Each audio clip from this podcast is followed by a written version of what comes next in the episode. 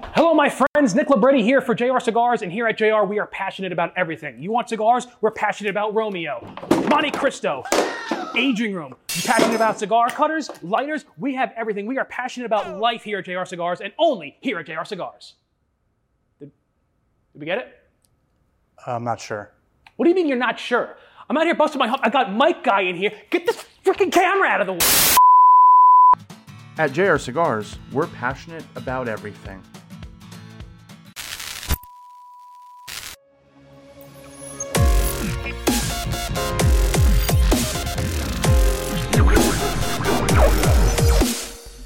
Boom, here we are, ladies and gentlemen. It's Friday night. It's Friday Night Herf on the dojo. Everybody's hanging out. We're having a good time. This is episode 360 of Smoke Night Live, and it's the big one, guys. Three times a year at least, we do the cigar brand stock market, and we're doing it again tonight. Should you buy, should you hold, or should you sell on some of your favorite cigar brands? How are they performing in the market? As we wind down the year. That's what we want to find out tonight. I'm sitting here with none other than my good buddy Emmett Malone, Blind Man's Puff. How are you doing? I'm excellent. Thank you. I'm so glad you're back in studio. We haven't know seen it's you in a been while. forever. I've been working my butt off, but I'm here. yes, right, baby. You're here. I it was a, I called you last minute, so Yeah. thank you for that. Yeah, of course. Jordan, how are you, my friend? I am good. Just uh, That was weird. uh smoking a HVC Selection Ah. number one. Nice. I'm doing fine. And we got Matty over there. He's going to be helping us out tonight. How are you, Matt? Good, good. I'm So smoking you're a going to be uh, sassy, you're going to be calculating the uh, tabulating. you're going to be tabulating for us, right? Do we need to label him Matt two, or Matt two. like because there's, Oh, two, there's right. two Matts, right? So Well, he's already Matt. We're gonna we're gonna call it we'll we'll call Matt Matty uh, Matty yeah. so we, we will we'll uh, avoid that. Uh, also uh, on our expert panel tonight we have none other than William Cigar Coop Cooper. Coop, how are you doing, my friend? Hey guys, uh, thanks for having me back. This is always fun. So Coop, are you ready to throw some fire tonight? Uh, yeah, do I have to put a disclaimer or anything out there? Because um, Yes. we'll do it in post. okay, yeah. So yeah, uh, so these guys are not responsible for anything I say. I'll, I'll take you guys off the hook right now. and we also have from Boynton Beach, Florida, the goat himself, Alex Tavella. Alex, welcome back to Smoke Night Live. Yo, yo, what's up, gang? Glad to be back. My name is Alex Tavella, and I smoke Dogma. There we go, baby. That's what we're talking about. Had that just before the show. Yeah, I got one. I got Alex. I got one in the hopper. I'm Re- smoking it right got it in a now. hopper? I got one in the hopper. Ready to go. Nice. And from the Great White North, our good buddy, uh, one of the OG dojo guys, and then he s- since went on to How About That Cigar fame. Uh, also, Blind Man's Yeah, I was gonna say you're for skipping while. a step yeah. in there. Jeez. uh, our good buddy Matt Ty from How About That Cigar. Matt, welcome back to Smoke Night Live. Hey, how are you guys doing? I'm I'm glad to be here.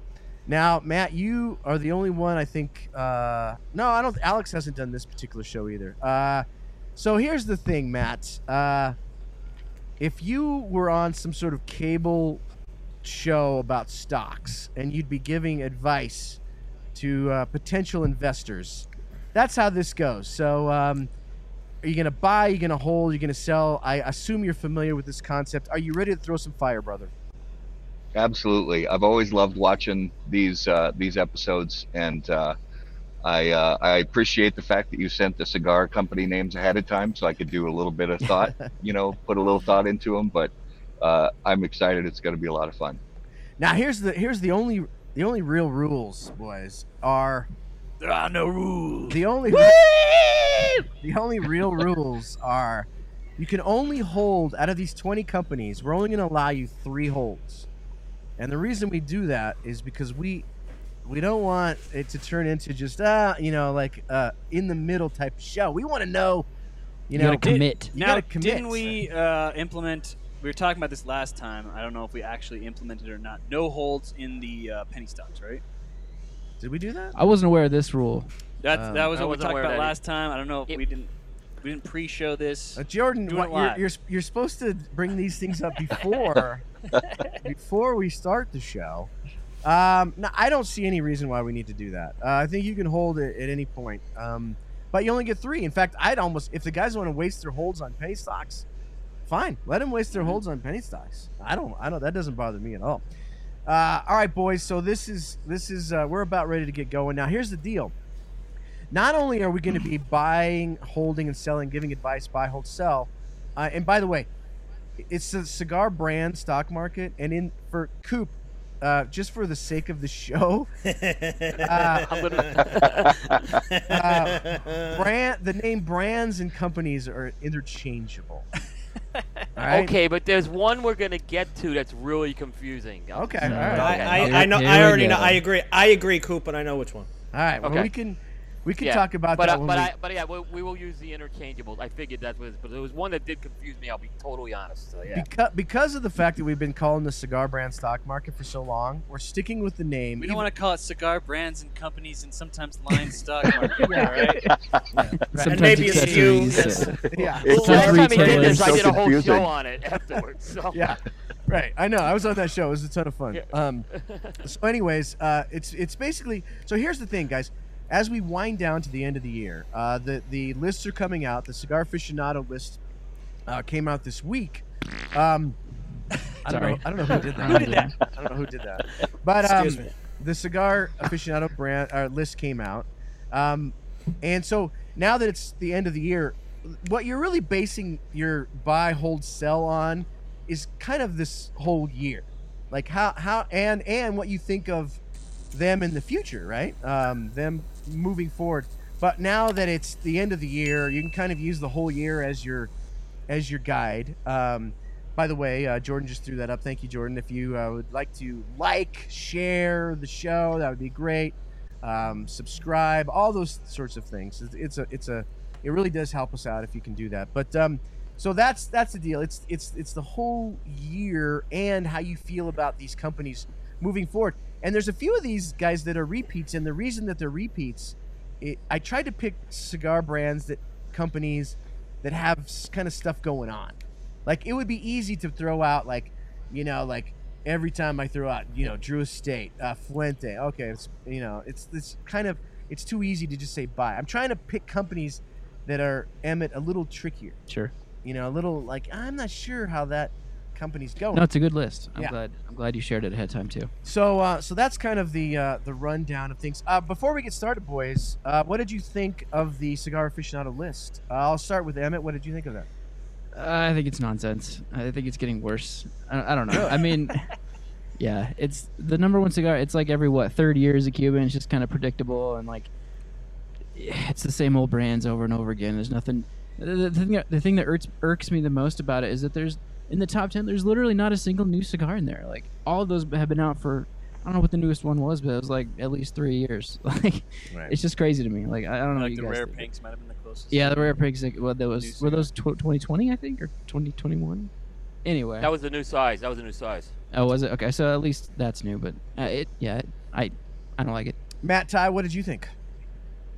Um, I I didn't love it, but I didn't really hate it either. I mean, I'm not trying to be a fence sitter here, but I I thought there were good things about it.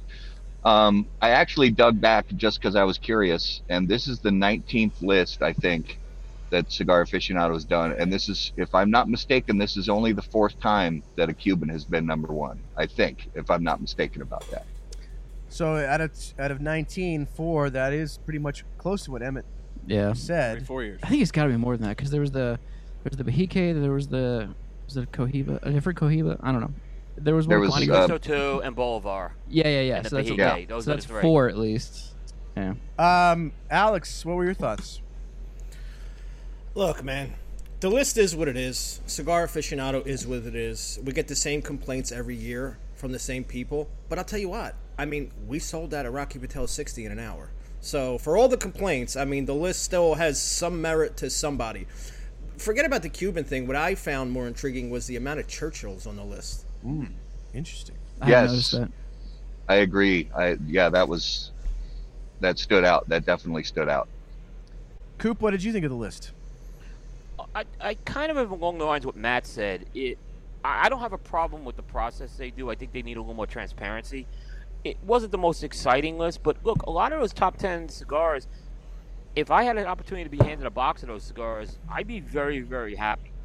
Uh, but I think it, this this year there was some holes that they need to kind of look at the transparency a bit. I mean, I can just tell you one thing we looked at was like those Cuban, the box dates of when they were reviewed during the year Yeah. versus the box dates of when they were rated were different. And to me, I'm like, how do you explain that? Like, you're not you're not you're smoking different vintages to determine the list, which which I don't think is right. And I'm, I'm big on vintage because I think that plays into the performance of a cigar. So I think they, they really need more transparency. Now, one thing that's really interesting, boys. A lot of guys, uh, a lot of guys, um, you know, they they they discount the list because it's oh, it's the, just people that are advertising and and and whatnot in cigar aficionado, and that's why they get on the list. Jordan, you have a new theory, and I want Alex and Coop and Matt and Emmett to consider this possible theory, which I've been I've been trying to poke holes in it all week long because Jordan came up with this theory this week, and it's pretty stinking good. Jordan, tell tell these guys your your thoughts. Yeah, you know the the usual criticism is that it's the guys that advertise, um, which there's there's some correlation there. Uh, but I was finding another correlation that has a few exceptions, but I think it's pretty close. I think it's more like Cigar Aficionado came about in the '90s, and because of this, they have this like graduating class, like they're alumni guys. And ever since the beginning, it's almost the top ten is somebody that came about at the same time. So it's it's your Rocky Patels, it's your LFDs, it's your Alec Bradleys. Even the Padron and Fuentes kind of count because, yeah, Padron and Fuente were around before the 90s, but they both came out with the biggest cigars in the 90s. So it was the 1964, the Opus X. Those both came out in the same time. It's this cla- It's the good old boys. It's the class of the 90s. That's who gets in the top 10 every time. Yeah, and there's been Jordan. I like that theory actually. Um, I think there's been a second class that's come about. I think you could put my father and EPC in that second class. Well, EPC counts because they discovered him in the 90s. okay, yeah, okay, I can see that. Now, my father, you're right. That's kind of an exception, and you know, it's early 2000s. It's close, but yeah, like every once in a while they'll Yeah. accept a guy into the group. But for the most part, even the Habanos count because the uh, Cubans are all the rage in the 90s, and the- and and vintage brands that pre-existed the 90s. Obviously, they have to accept into the group because they were there before them. Uh, but for it's the most interest- part, yeah. I think that's a pretty interesting theory Yeah. Yeah. because it seems like every year for the last 10 years, it is like a, a spinning wheel of those eight or nine brands. Yeah, it's like a fraternity. Like, yes, Yeah. yeah, to- it totally makes sense. I, I think you nailed it, man. That's We, that's a you know, we- solid theory. we used to we do the we didn't do the preview show this year, but normally we had said that there were like 13 slots allocated, and three of them went to Habanos normally. But what I didn't think about until Jordan just said it was it's the good old boys club that occupies just about every one of those spots, maybe with the exception of my father. So, yeah, that, I didn't think of it that way. That's a good point. My father's like the new money ad to, Yeah. to fraternity. Like they're Yeah, a good theory. Right. Now good they, they would yeah. accept Yeah, I can't- Perdomo into the club, that. but if, if you have a brand that that's so anti-aficionado, they got kicked out of the club. You're talking about Perdomo. Perdomo. Yeah. yeah, and right. Saka. Yeah, dumb Saka dumb. too. Well, but Saka, Saka Saka, wasn't really never been anywhere near the club. Saka's Right. Yeah, been- Perdomo they've reviewed at least. They've at least reviewed Yeah, Perdomo. they've- Didn't, time. Didn't They've Saka kept- ask to not even be reviewed by them ever? Yeah. Like that, that's crazy. Well, anyways, uh, that's an interesting theory. I'd like uh, you guys to think about that this week and poke some holes in that theory because Yeah. I think, I think it's Well, pretty good solid. job, Jordan. Good job. All right, Jordan, are we ready for the cigar brand stock market? Let's get right into this show because we have so much to cover. Uh, bring up that graphic, Jordan. Cigar brand stock market. Here we go. Are you going to buy? Are you going to hold? Are you going to sell? I'm going to try to. Uh, I'm going to do my best to kind of go to a different guy first each time, but uh, I, I can't guarantee that that's going to happen. But for the first one, I'm going to start with Emmett. All right. Um, Emmett, our first brand. Should you buy? Are you ready, Matt, over there? Tabulator. All right, Matt's ready to tabulate. Uh, would you buy? Would you hold? Or would you sell? Lost and Found. Yeah, so Lost and Found is an interesting one. I, I'm gonna go buy on Lost and Found, just because they've kind of changed what they've been doing recently. Like they've been adding new blends that aren't necessarily Lost and Found. Like I think that's interesting. That's a cool story. But they've also been bringing back those older ones that people remember that um, that they really liked. They've been bringing those back to the market. So that's also something really cool. Um, so yeah, that that's my short answer. I'm gonna buy it. He's gonna buy. Matt Ty, are you gonna buy, hold, sell? Wait. Oh, sorry. There we go. Um, I'm gonna, I'm actually gonna sell on Lost and Found. Oh wow. Okay. Um, I love it.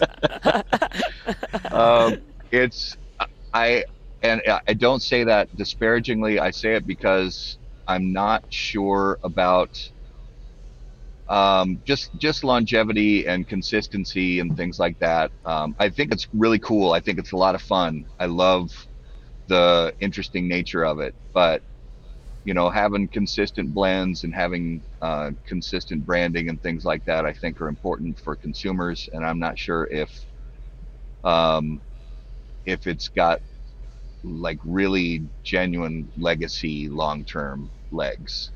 Um, I so uh, because of that, I'm gonna sell. Matt sells. Uh, Alex the goat. What are your thoughts on uh, Lost and Found? Okay, first of all, I want to put this out there first and foremost. I'm not holding anything tonight, but that Wow. you know, Whoa. That's a bold move, Kyle. That is. a Uh, I'm not holding bold anything. move. But uh, Lost and Found, I'm going to sell.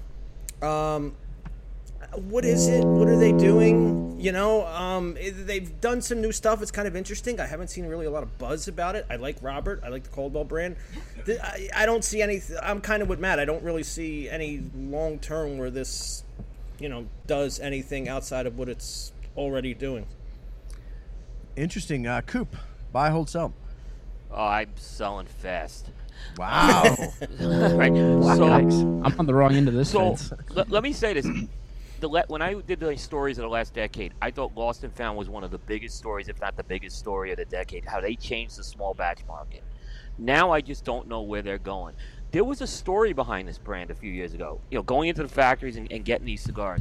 Now to me, it's just another small batch uh, fa- um, company making small batch releases.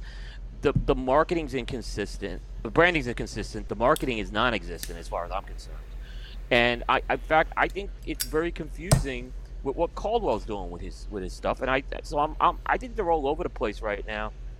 I, I just I don't see it anymore. I, I'm, I'm getting out. I, I'm not putting my money into this. And something against Robert and Tony. I love those guys, but I'm just confused. All right. Uh, Jordan. Well, I, I in the in the past I wasn't the biggest fan. Uh, I liked some of the stuff they were doing. You know, if they come out with something interesting, I might pick it up. Um, but I, I like the direction that they headed. In, they've been headed in the last year or so. Um, they sort of ended their um, their run of of picking up uh, lost stuff from factories with the antique line, which was amazing. Every single cigar from that was lights out, and then they picked it right back up with the new branding, you know, regular st- style like Coop was talking about with the 22 minutes to midnight, which was also amazing. Um, and it's not like they've completely abandoned this; they can still go find stuff from factories. It's just they don't have to only be doing that. It seems like the market's kind of they kind of started it, but it's now it's too crowded with the Ezra Zions and the Limited Cigar Association stuff. They don't want to just be lost in that shuffle. I like the direction they're going. I would buy. Wow. Um, I could not have said it better than what Jordan just said. I feel the exact same way. I'm also a buy, but just based on just this past this just past summer and the changes they made, I think maybe uh, the Privada Club might have been the best thing that ever happened to Robert because he changed his his whole um, approach based on on that, and now I I'm interested in it again. And man, that stinking 22 minutes to midnight is a frigging Both of them. baller. That is a fantastic cigar. So I'm a solid buy. All right. Uh, next, dollars. next, uh, next cigar. I'll, I'll we'll do a snake draft. How about that? We'll do snake. All right. That'll make it easier for me. Uh, the next brand that we're going to deal with, Jordan, is El Septimo, and I will go first. Uh, I'm going to sell on this. I don't want anything to do with this. I don't like. I, first of all, you should sell just based on the logo alone. it, it looks like somebody had a bloody nose. like it looks like a, like there was a bloody nose involved, and there was like a drip on a carpet. Um, I don't want anything to do with this Golden drip. weird, bizarre, you know, a million dollar lighters, and it's just ridiculous to me. I'm a hard, hard sell on this one. Jordan, what do you think? Well, sorry, got me off guard. Uh, yeah, I'm a sell also. I'm not a fan of these companies that come around and they just have too much money to spend. They don't know what they're doing. Uh, they, they have a thousand different lines and they're just they, they just have you know million dollar lighters. You go to the, the show and it's just all to impress you with the extravagance. Uh, there's no, I don't find any substance to it. Um, I've smoked a couple of cigars and not been impressed. Um, I'm gonna go sell. Jordan's going to sell. Coop, what do you think? El Septimo. I'm on board with you guys. I'm selling. Um, and I tell you what, this, Sorry. I we had him on KMA. I've heard uh, him being Zaya, the CEO. I've heard him on a couple of other shows, and he thinks he's changing the industry. He, he, he doesn't know this industry. He doesn't understand this industry. There's, and again, there's no story behind his cigars. He's putting, you know, why are these cigars so premium? I mean, I could talk about a Davidoff cigar. I could talk about an Atabey, and I can understand why they're ultra premium cigars. These I can't understand that. The, you're right, Eric. The lighters and stuff, no use. I'm hard sell with me. I'm not Don't you putting my money think, Coop? Have you seen like the photos of like their lounge that they have? Don't you think that also looks weird? Like some faux upscale place that you'd see like in Qatar or something, but like It looked like a doctor's office. Yeah, yes. That's what it looked like when I started. I'm like, what is this? Yeah, but I'm like, It's like a clean this? room. It was too bright. It was too, uh, does you not know. look like a comfortable lounge. No, Right, yeah. exactly. Yeah. All right, Alex. Bye. Whew. Hear Oh. me. Hear me. Oh. You Hear me out. be different, Hear me out. No, hear me out. Hear me out. I know. I know. Nobody likes this guy. I get it. Nobody likes the brand. It's weird, and I get all that. But the truth be told, this show two years ago, this guy wouldn't have even made it on the show. Every year, these guys are getting a little more traction. So somewhere along the line, for everybody that doesn't like them, somebody's out there buying this brand. I mean, we're hearing more and more about them. Their their PCA booths are getting more extravagant. You know, is it a long buy? No, probably not. But right now, where we're at, I feel like they're on the upswing. Interesting. All right, that's a good. Uh, that's a good. Uh, Well, yeah, we're bound to notice them when they spend a few million bucks. you know. Yeah, but Hey, man. to his point, Th- that- it's a short. Exactly. it's a short buy. It's a short Right. buy. Uh, Matt Ty, how about that cigar? What do you think? Yeah, I'm I'm on board with most of the panel. With uh, I'm gonna sell. I don't know really anything about the people. Uh, I don't know anything about the people behind the brand. I've smoked, I think two of their blends. They were they were okay. Uh, I just don't know if the if especially the U.S. market. I don't know if the U.S. market needs another forty dollar cigar Right. um, that that doesn't I, I think when you when you're going to go down the road of putting that kind of price point on a cigar in my mind there have to be dues paid before that happens there's got to be a lineage to it there's got to be that there's got to be some something deeper behind it than just luxury for luxury's sake and uh, and no disrespect to them but I don't see anything beyond that yet besides just luxury for the sake of luxury All right, very well done, Emmett. Wrap this one up for us, El Septimo. Yeah, so whenever I talk about this brand, uh, it's for me it's just a resounding meh. Like I don't really care about it that much. Like I don't I don't hear anybody else really talking about it other than when like they have a million dollar lighter. They're like, wow, that's kind of crazy. Like, but the cigars are aren't great. I mean, for forty bucks, there's no way I'm gonna buy that. Like, I, no cigar smokers I know are excited about this. Uh, so yeah, it's a sell for me too.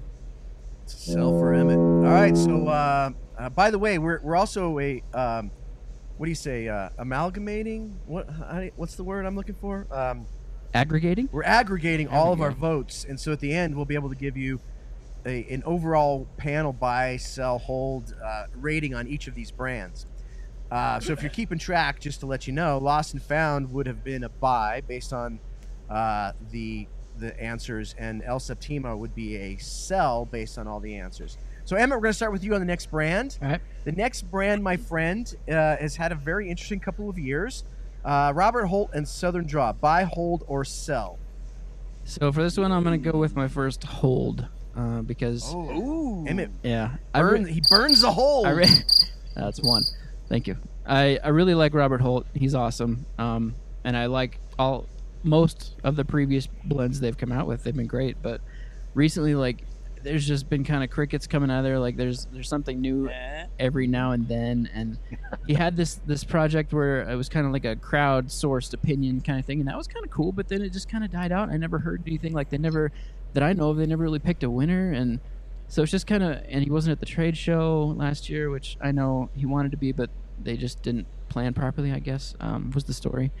So yeah, for me it's a hold. Like I, I have faith in his longevity, but right now I don't see a whole lot going on to make me excited about it. If that makes sense. All right, uh, Matt Ty, what do you think? Uh, this is this is really regretful for me to say this, but I have to say sell. Um, and it's it's sell. When I say sell, I don't mean that I'm throwing the brand away and I'm done with it. I'm saying right now, Right, today, course, yeah, right. I'm saying I'm saying sell. Um, I think they've had they they've been they've been quiet. They've been they I think they've tried a couple things that didn't necessarily launch as well as they wanted them to.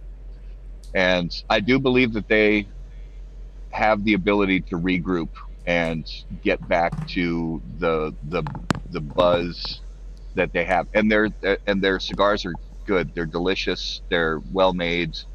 But right now, I think because of sort of the state of the brand, I have to say sell. All right, goat. What do you say? I say buy. Um, I mean, look, you know, y- you buy low and sell high. Uh, you know, this is a buy at a low point. You know, they've had kind of a lull, but he's he's had he's got two new brands coming out in 2023, or two new whatever Coop wants to call them. I don't want to confuse the show. Um, but you know, I- look, is is he? Do I think he's going to fly off the charts? No, but I think we're going to see an up, uptick with him. You know, that whole crowdsourcing thing I didn't understand, but um, you know, this is I think this is a good buy buy at a low point right now. All right, Coop. What do you think, Coop? This is a company that we've given Company of the Year to twice. Wow. But it pains me to say this. This is a sell as well. Ouch. Um, okay, I, I was waiting for the music. You don't know when I'm gonna come in with the music. right, right. So, so, here, so here's the thing. I, in general, when I see companies going to smaller batch releases or more limited releases, that's not a good investment to me. I think there needs to be more attention paid to the core lines. And I know he's got two core lines coming out, which is the uh, Morning Glory and Evening Primrose. I don't understand what he's doing with those lines. They are going to be competing against his two most successful lines. Morning Glory is going to compete against the Rose of Sharon Desert Rose. Yeah. And Evening Primrose is going to be competing against Jacob's Ladder. Why, why would you do that? It, it doesn't make sense for me. And I'll say this his branding doesn't make sense for me. I can Alex made a point. I don't know if he's talking about brands, lines. His Jacob's Ladder branding is completely confusing. I could just look at that. His packaging is confusing. Everything has a different package. He needs some consistency with this. In fact, now he's just putting things into draw packs right now. Look, I know Robert's capable of, of and his team. They're very capable it, but I don't understand the last couple of years, and it's not, my money's not going there right now. Well said. Uh, Jordan, thoughts? Uh, yeah. Um, they're one of those weird brands that they'll have like a really good year, and then they'll like they'll take not just one year off, not just two, maybe even three years off. Um, we gave them that mulligan back in what was like 2016. They didn't go to the show, and they came back to the show the next year super strong. Like, okay, they're they were just regrouping, but then they did it again. and They did it again. Um, and Coop hit so many points there. They were spot on. Like with those two new releases, that you already have the the Rose of Sharon is the softer Connecticut, and then you have the Desert Rose, the stronger Connecticut. I don't understand why you need a, a softer Connecticut again. Where's where's that going to fit in? And and Coop was right on the packaging too. Like, and uh, we wouldn't even be like really talking about the packaging. Guys change their packaging all the time, but they make like a big deal about like, okay, here's a new ev- new packaging that's all in shoe boxes, and then the next cigar comes out and it's not in a shoebox. Why did you make this big deal about the packaging? Uh, but most mostly it is on the the inconsistency of the brand. Uh, for me, as a seller. So I'll play the other side of that. So what? Thank you. What would you rather see him release? Like what? What would get you excited that wouldn't be competing with another one of his? Because he's got a lot of lines. Like what? What would you want to see that Right. that is something new? For I guess that's for Jordan and Coop. Well, I Okay, mean, I don't know. go ahead, for him to come up with, but there's a lot of different cigar styles. Uh, Cameroon, maybe come at out with this- a camera. maybe even at this point, you just focus on limited editions. Or, Uh, or maybe or maybe you just uh, focus on the ones that are successful right now. Uh, you know that you already have, and just uh, add a, a Vitola or whatever. You got to come out with something new to stay relevant. Like we Yeah, wouldn't be talking and I about agree it if with there's- that. If there's nothing new coming out, we're not talking about it, and it's going to be a sell. Right. Well, but I agree with what Jordan was saying that there's that you know you've got the mi- you've got the ultra mile Connecticut and then you come out with another ultra mile Connecticut. It's you're it, if if you're coming out with cigars that are going to compete with your own cigars, is that That's a is, yeah. is that worthy of your time? Right. It just to me, it's Right, not don't- good business. Don't market it's it not that good way. business. You can come out with a Connecticut, make it a limited edition, and say, Right. "Oh, this is a special Connecticut. That's a good point. Found this Yeah. secret tobacco in the factory, and you know." Even if it's not true. yeah, Yeah, and, and, and I'm Yeah. gonna make another. Can I make one more point? I make. Yeah, yeah. Um, so, I could just say in this part of the country, he has alienated a lot of the brick and mortars Mm, how because so? he is because he's gone heavy. Now, I'm not saying this is bad business, but he has gone heavy into the catalogs, and a lot of these guys feel Mhm. like he's becoming more of a catalog brand right now.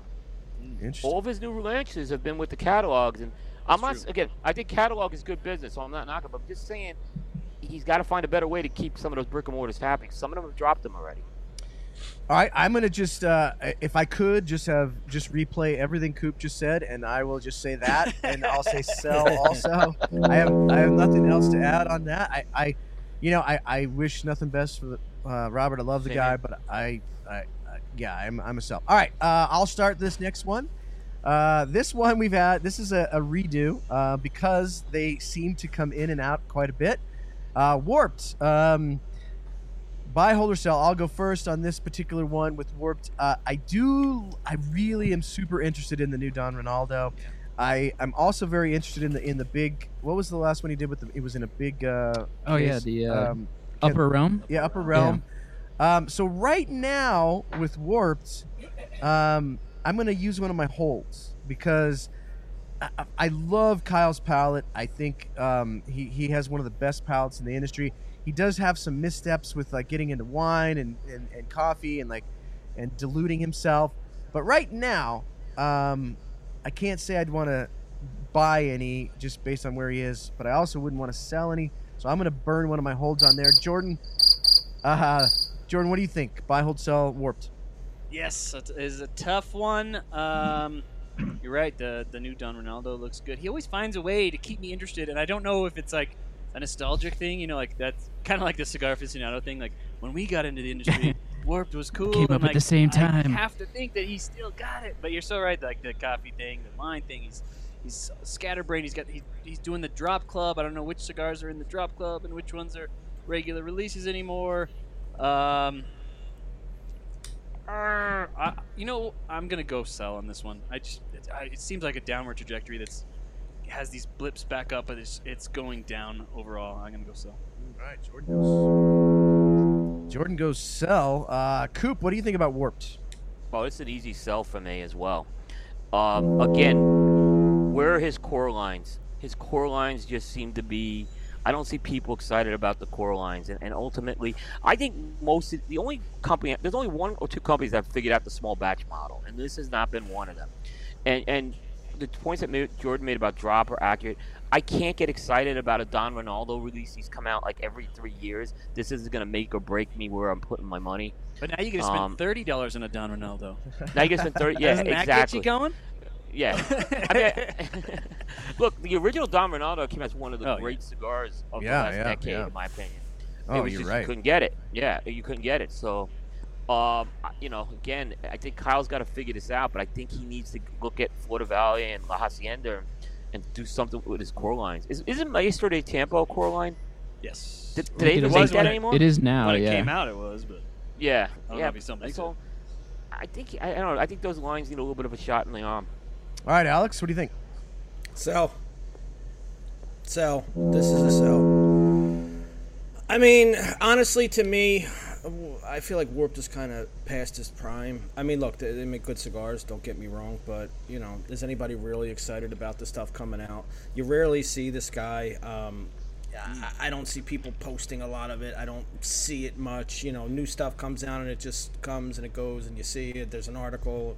I, I don't see any excitement or hype around this brand. Yeah, that's a great point. Is you gotta feel like you are attached to the guy a little bit. Like you know, Saka, he's you, like you're talking to him on social. ev- You know, So he, he almost takes like the Dion route, but he's not Dion. You know what I mean? Like I, I never see this guy. Dion can get away with that. right? This guy can't. Interesting. Uh, Matt Ty. Um, I'm not gonna lie. I'm sitting here listening to everybody, and I changed my answer from what I originally wrote in my notes. Oh, come I on. orig- Be strong. I Be did. strong. I love that. I did. So I'm I'm gonna change to sell. Um, Wow. and It's working, Um, guys. It's working. so yeah, it's working.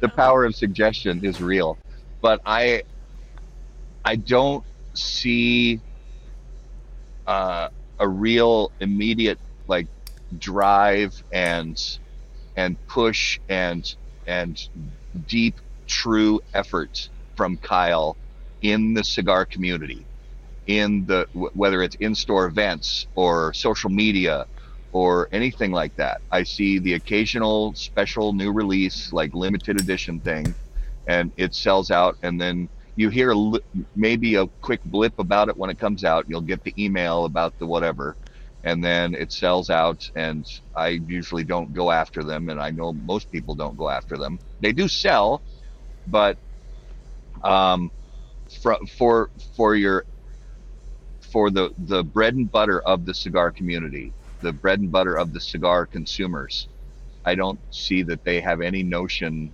about uh, spending their money on warped product anymore.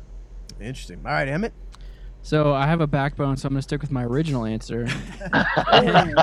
and I'm, I'm gonna go buy you guys. What? Uh, I'll be. I'm gonna be the only one. Wow. That's, it's fine. I I've always loved Warped. I, every cigar I've had from him in the last Good old boys. year huh? plus has been awesome. I really, I'm just going strictly on you know my personal smoking experience, and it's been great. Like say what you want, his cigars that have come out in the last year have been really good. Um, and he's still got some new stuff coming out. Um, the the Don Ronaldo is exciting to me. Uh, the Upper Realm, I'm curious to try that one.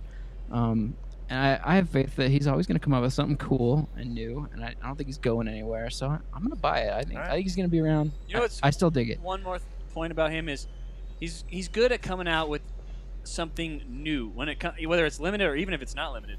It's always good that first that the Maestro del Tiempo was our cigar of the year. It's great, but then when they actually make them again, the next batch, I don't ever think it's as good. Ooh, interesting take. Yeah. Um, Consistency. all right, so um, let's move right on. Uh, this will start with Emmett on this one. Emmett, Avo, Avo cigars. Yeah, I in the past I've really loved Avo cigars, but with his passing, I kind of feel like kind of feel like it's time to put it behind us. Like I feel like I feel like they should probably just kind of let it, you know, fizzle out a little bit, and uh, it seems like kind of what they're doing. Um, it, it seems wrong to be releasing new and exciting stuff in with his name for some reason. I don't, I don't know. I know there's other people that have passed on; they still make cigars in honor of them, but I don't know. For, this feels different for me, so it's it, this is a sell for me. I just feel like uh, it's it's time for Davidoff to move on from the Avo brand. Okay. Matt Ty, what do you think? Um, I agree with uh, a lot of what Emmett said. I don't think that, from what I can see, I mean, there have been, you know, a couple things from the Avo brand over the last couple of years, but it doesn't seem like the parent company is putting a lot of resources behind that particular brand Exactly, name anymore.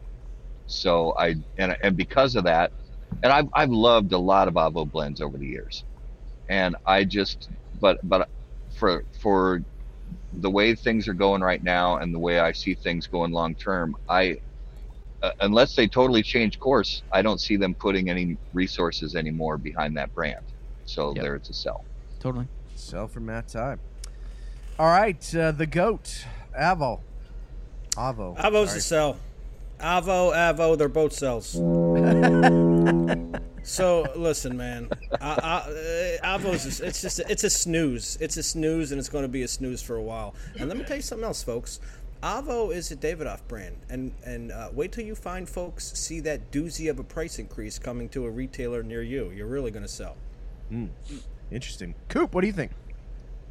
Well, I'm gonna go against trading. the grain here. I'm buying Really? the. Uh, so, so here, so hear me out on this. Okay. We can't hear you. Oh no. Oh no. Coop's He's gone. gone. Wanna No. We can't. And that's that. And That's there's a, nothing cliff- we can that's a do. cliffhanger. Oh, he's right back. there. He's back. Oh, here he is. Oh, He's he's back. You're back, Coop. All right. No, so I mean the point is valid. All right, it has his name on it, but I think they have moved on. They've actually ended the birthday cigars at least for now. They have a good, strong core portfolio, and I like that they're not throwing limited editions out left and right. I like that they're not introducing new core lines every year. Um, but what I really like, and this is where I have a little trouble separating Ab- Avo from Davidoff, is that A- Avo is an arm into the brick and mortars that are not Davidoff appointed merchants. And I think there's a, a, a good market for that right now. And these are good cigars. Uh, there's nothing wrong with those Avo cigars. I mean, I know the dojos have had those Avo cigars rated Yeah, in the top 10 over years. So that's true. I think they have a good, strong core portfolio. And I like the fact that they're not overly reaching and expanding. Is it a, a big, big buy? No, but I'm, I'm still buying. I think it's more where I believe in the brand and I believe in the people behind the brand, the Eddies and all, all Lanas and all those folks. So I'm, I'm going to say buy. All right, Jordan. Um, Coop makes some good points. Uh, I do. I've, always liked Avo. Um, for me, like the best thing that they have going is those birthday blends or the, you know, whatever they've been classic covers or whatever you want to call them. Every every year, that's the the thing I look forward to with Avo. Other than that, they've got the Syncro series. I think they need to if they stick to the Syncros and the and the one limited edition a year. There's nothing wrong with Avo. Um, you know, they had the big misstep a few years ago, but. Um, I think I think I'll go hold on this one. Oh, Jordan's gonna burn a hole. Burning a hold. He's burning a hole on I Avo. like Avo. They've got a place. All right. Um, I'm gonna sell Avo right now. Remember, I'm just basing it on this year. Um, this year seems like maybe possibly the worst, the most quiet year for Avo. So I'm gonna I'm gonna sell on Avo. All right. Let's uh, move directly into the next one, and I'll start CAO. Uh, CAO cigars. Um, uh, for me, this is a, a hard sell. Uh, with Rick leaving, um, I, I haven't really liked much of the stuff that they've done. It's the Amazon Basin series is like the best thing they've got going, but with uh, with Rick leaving, I'm it's a hard sell for me. Uh, Jordan, what do you think? Uh, yeah. Rick Rick leaves. Uh, we just reviewed um, the BX3 BX3 today. Today, go check it out. Gave it a score that you'll have to see on the website. uh, um, Link bait. yeah, you gotta get those clicks.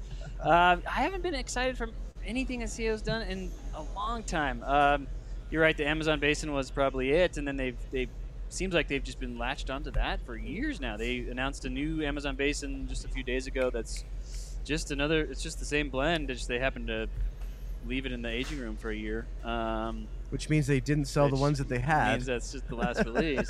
uh, it's not exciting to me. Uh, I gotta go sell on this one. All right, Coop.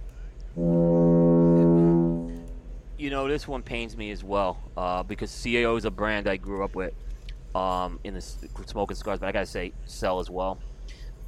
You, you know, the, uh, well, although I could say their core lines have some traction, it seems like the CAO core lines don't have traction, and it seems like they've gone to limited editions to try to find success outside of Flathead. Flathead, I think they is probably one that's probably done well for them. But they've tried different iterations of Flathead. It hasn't worked. They're going back to Amazon Basin yet again. This time trying to age it, and they came out with an absolute turd of a cigar this year, Firewalker, right? Oh man, you stole my Oh. thunder. Hey, I forgot about that one. How and, and look, how a cigar can reach the stores like that? Hated that cigar. I'm so I'm sorry. Uh, it's, it's, it's a sell. CAO needs fixing right now. Yeah, absolutely. Yeah, Uh, yeah. uh, goat. What do you think, Alex? Oh, sell. Sell. There we go. Look, I mean, this this is another snooze. They they have nothing exciting going on. They're, they're like you guys mentioned. They're really a one trick pony with Amazon Basin. Yeah, Flathead is it is what it is, and it's probably their steadiest line. But there's there's nothing exciting going on, and uh, you know, Coop nailed it too. I said the same exact thing. Like, how did this Firewalker? I mean, somebody there had to be more than one person that smoked it. Nobody said like. Uh, wait a minute. God, yeah, I mean, how did this get through like everybody? Did, I mean, nobody must have smoked this thing. Yes. All right, Matt Ty. I wish there was a category lower than sell. I wish because with this one, I'm saying I'm not even going to bother trying to get somebody's money for it. I just want to throw it away. It's Wow. it's Do you want me to go two cells for you? I'm gonna go two cells. Yeah.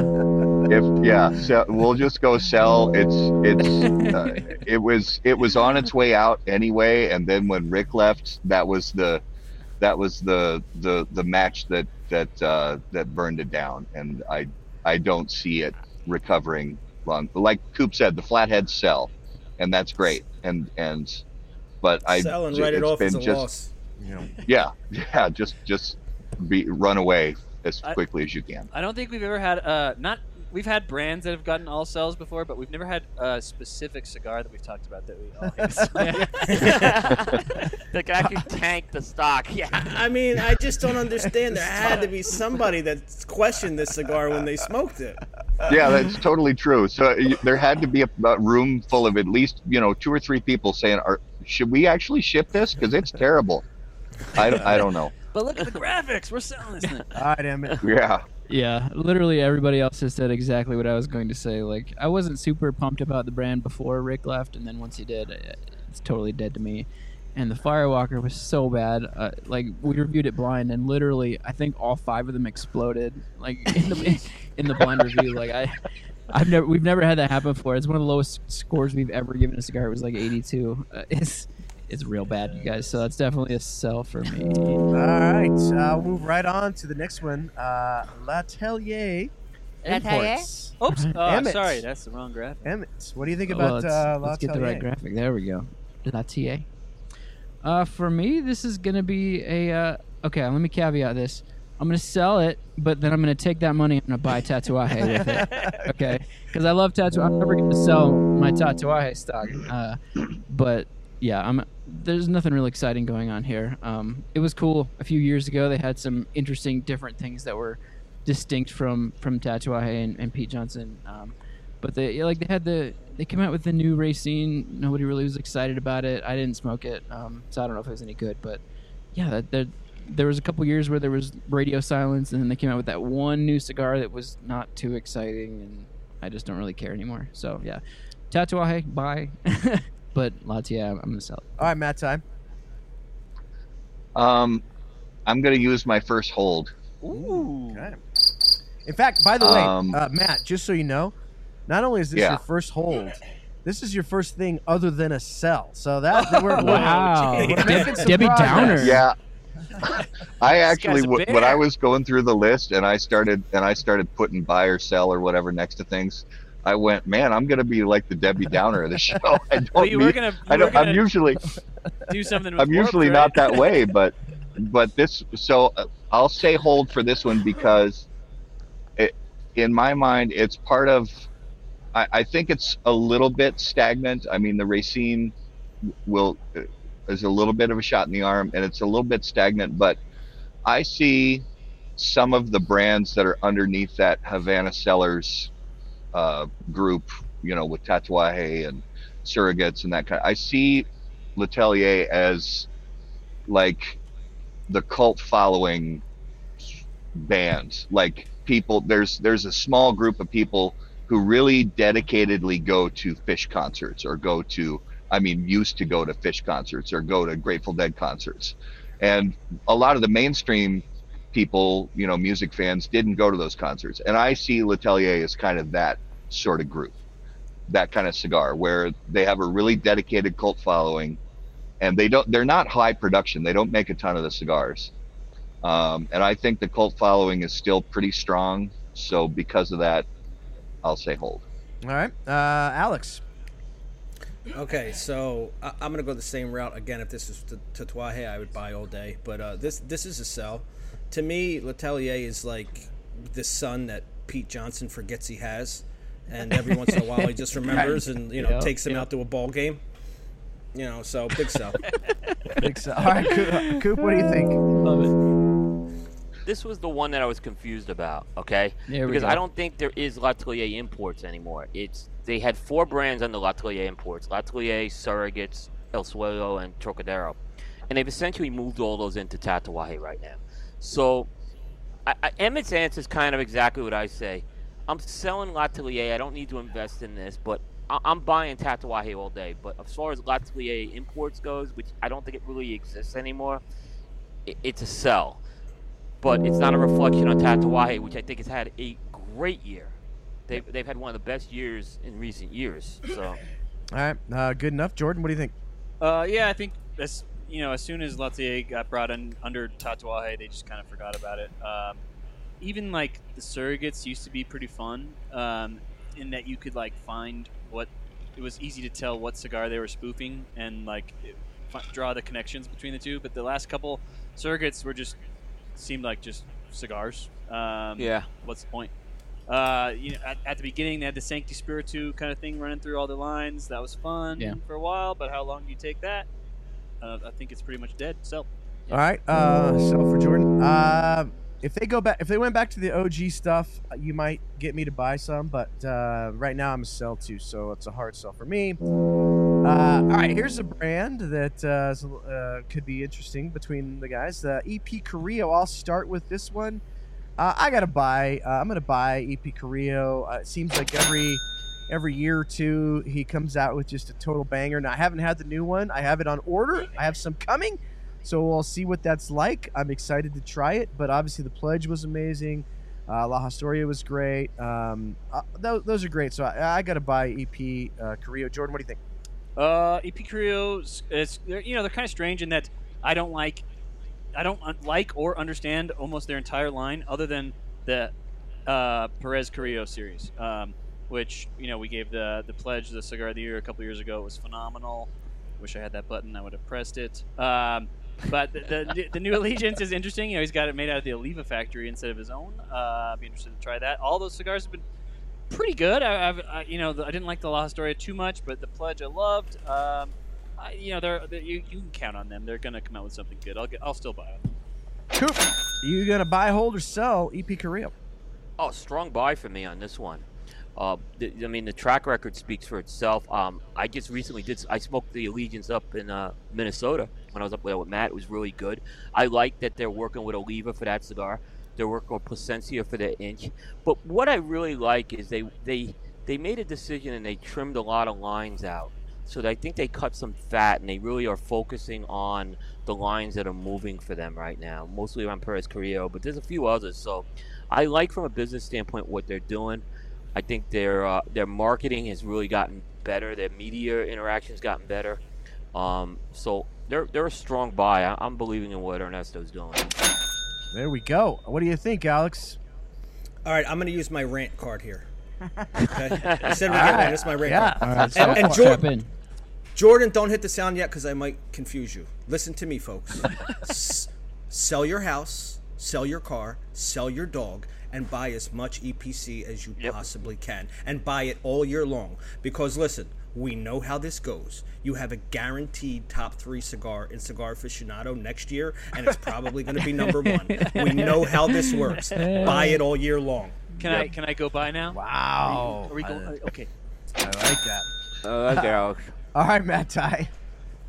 Yeah, this this is a very enthusiastic buy. The, I have the band right here that I smoked. Uh, I smoked this cigar yesterday uh, for the first time. Uh, bought it at the same shop when Coop was here in town, and um, they've their track record over the last couple of years is is incredible. Uh, basically, Coop Coop said exactly what I think about this brand. They're they trim the fat. Their track record's amazing. Uh, their factory partnerships are incredible. Their own factory is incredible. Um, great people. Um, the the blends have been killing it, and they're getting also the traction on the big ticket, which is Cigar Aficionado's list. And you know, uh, all you have to do is look at the number ones over the in the last four years, and they're on there twice.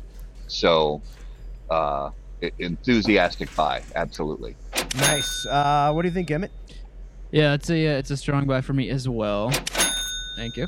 Um, coming out with new exciting stuff. Uh, the pledge from last year or two. How long was that last year? The, the pledge was awesome, so good. And then this last year they came out with the the Lonsdale in that size, which was so good, even better. I thought. Like I didn't have that. um, it's like it's a tweak on the blend too. So it's not just a new size; it was an actual new blend. It's really good. Um, the collaboration with Oliva is awesome. Just all exciting new stuff. And yeah, the, I hadn't thought about the cigar aficionado thing, but you're for sure dead on with that, guys. Um, a lot of traction there.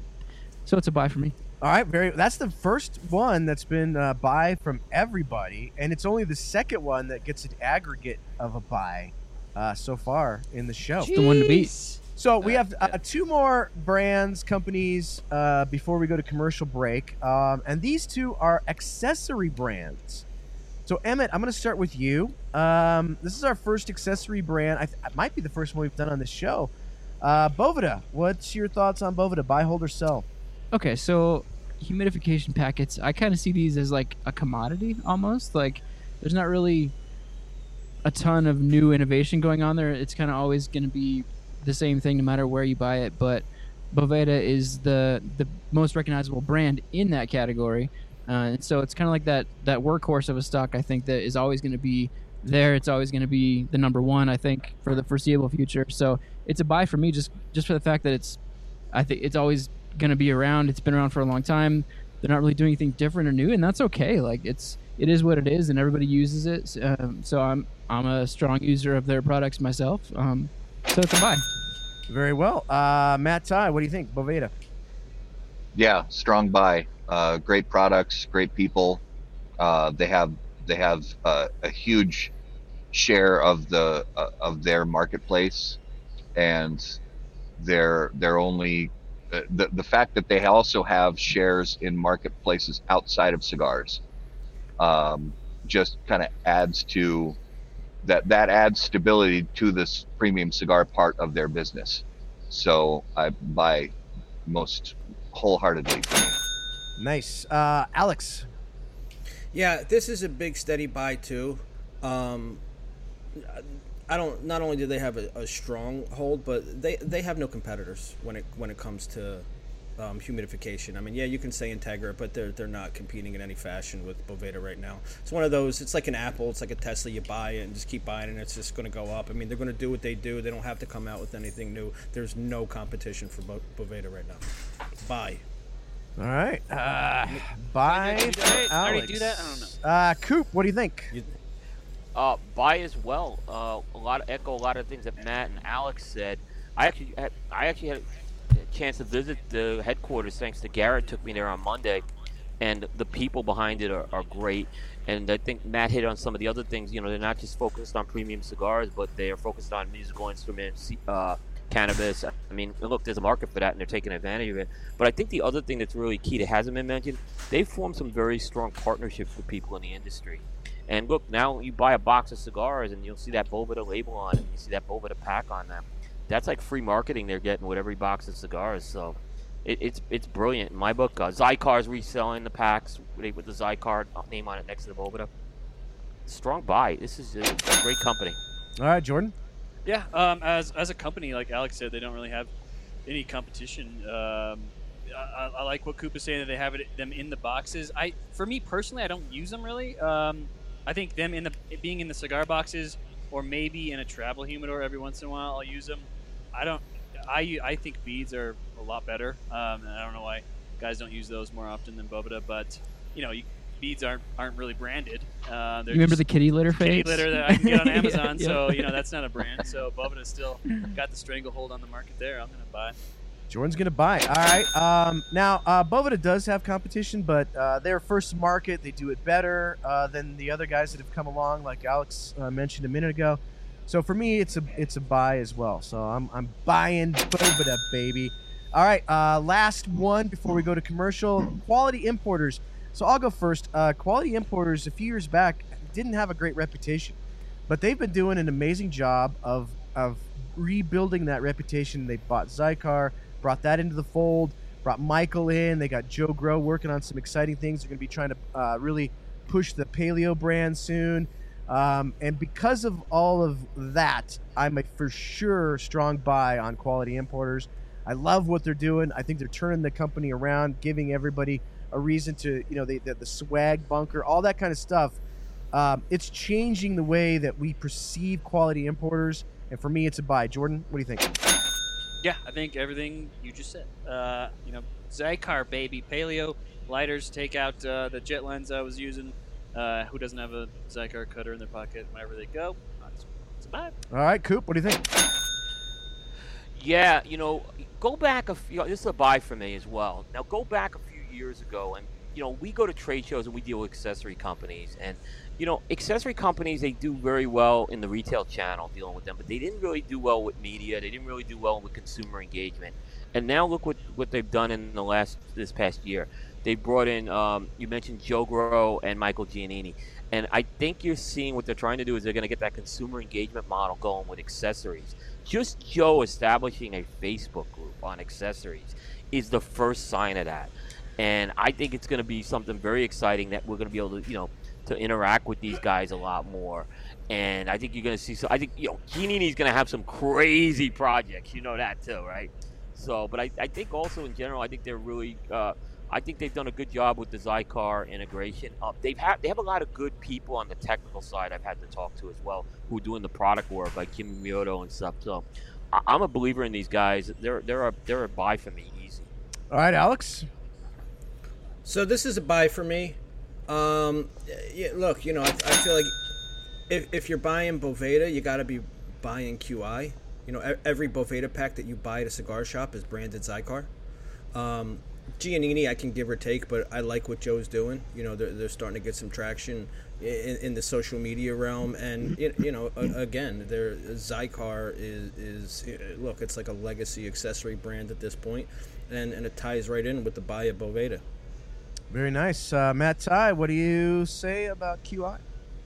Yeah, I agree with what's been said so far. It's a super strong buy for me on uh, all the brands that are underneath QI's umbrella, and uh, the fact that they have they've added the people they've added, and within basically no time at all, uh, Joe Grow hit the ground running with what he does best, which is uh, getting engagement, and he's absolutely killed it, and I think he's going to continue to kill it.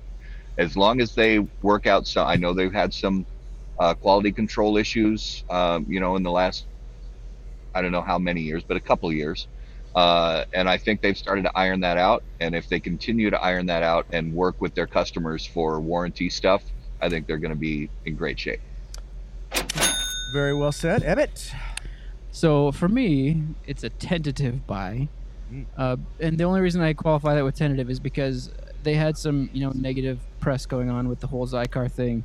Um, uh, their warranties are not what it used to be, um, and I, I thought the cutter they came out with this last year was kind of a flop. Like the I didn't want to bring that up. yeah, so the I, I want to talk. This- I was like, after my turn I passed, I, didn't was like, like- oh, I I didn't didn't like talk it about either. So I was super excited before I like actually tried it, and then I was like, "This is kind of dumb. Like, it's so big, and it doesn't. It's like there's no real point to it. It's spring loaded, whatever. It it cuts a cigar, but it, it it was a innovation that didn't need inventing. Um, I, oh, but besides that, I'll say it's a buy because uh, they've been making the right moves. The, the, with the the new hires recently, the Alex Goldman, uh, Joe Joe Grow, Michael Giannini, all they're going the right direction. They hired all those people, new faces. I just think we haven't quite seen the fruits of that labor yet, and we will. Now, So, uh, It is- Coop, wait, Coop and Jordan are dying to, to Coop, go. Coop, It's you're too dying big, to say Coop. something It's too about big.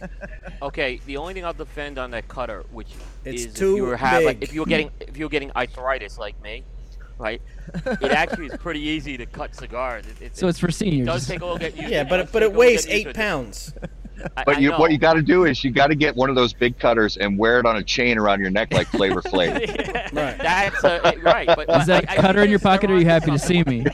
I think they're onto something with it, but it is. No, it they're is not. A completely different Uh, It, it's too, It's a flop. It's too big to fit in your pocket. It's too small to be a table cutter. Doesn't- It's the size is bizarre, and It's it, way you need- too big. You need like three hands to use it. It's the weirdest. I'm telling you. you, like, I'm telling you, the big chain. Wear it around, wear it around your neck. The big chain. Is the weirdest. I, I even gave it to a couple guys that had like never used it before, and just like see what you can do with this thing. And it took everybody like ten minutes just to cut a cigar. Yeah. My Bizarre. God! And Joe Joe Grow just thanked us for the kind words in the comments.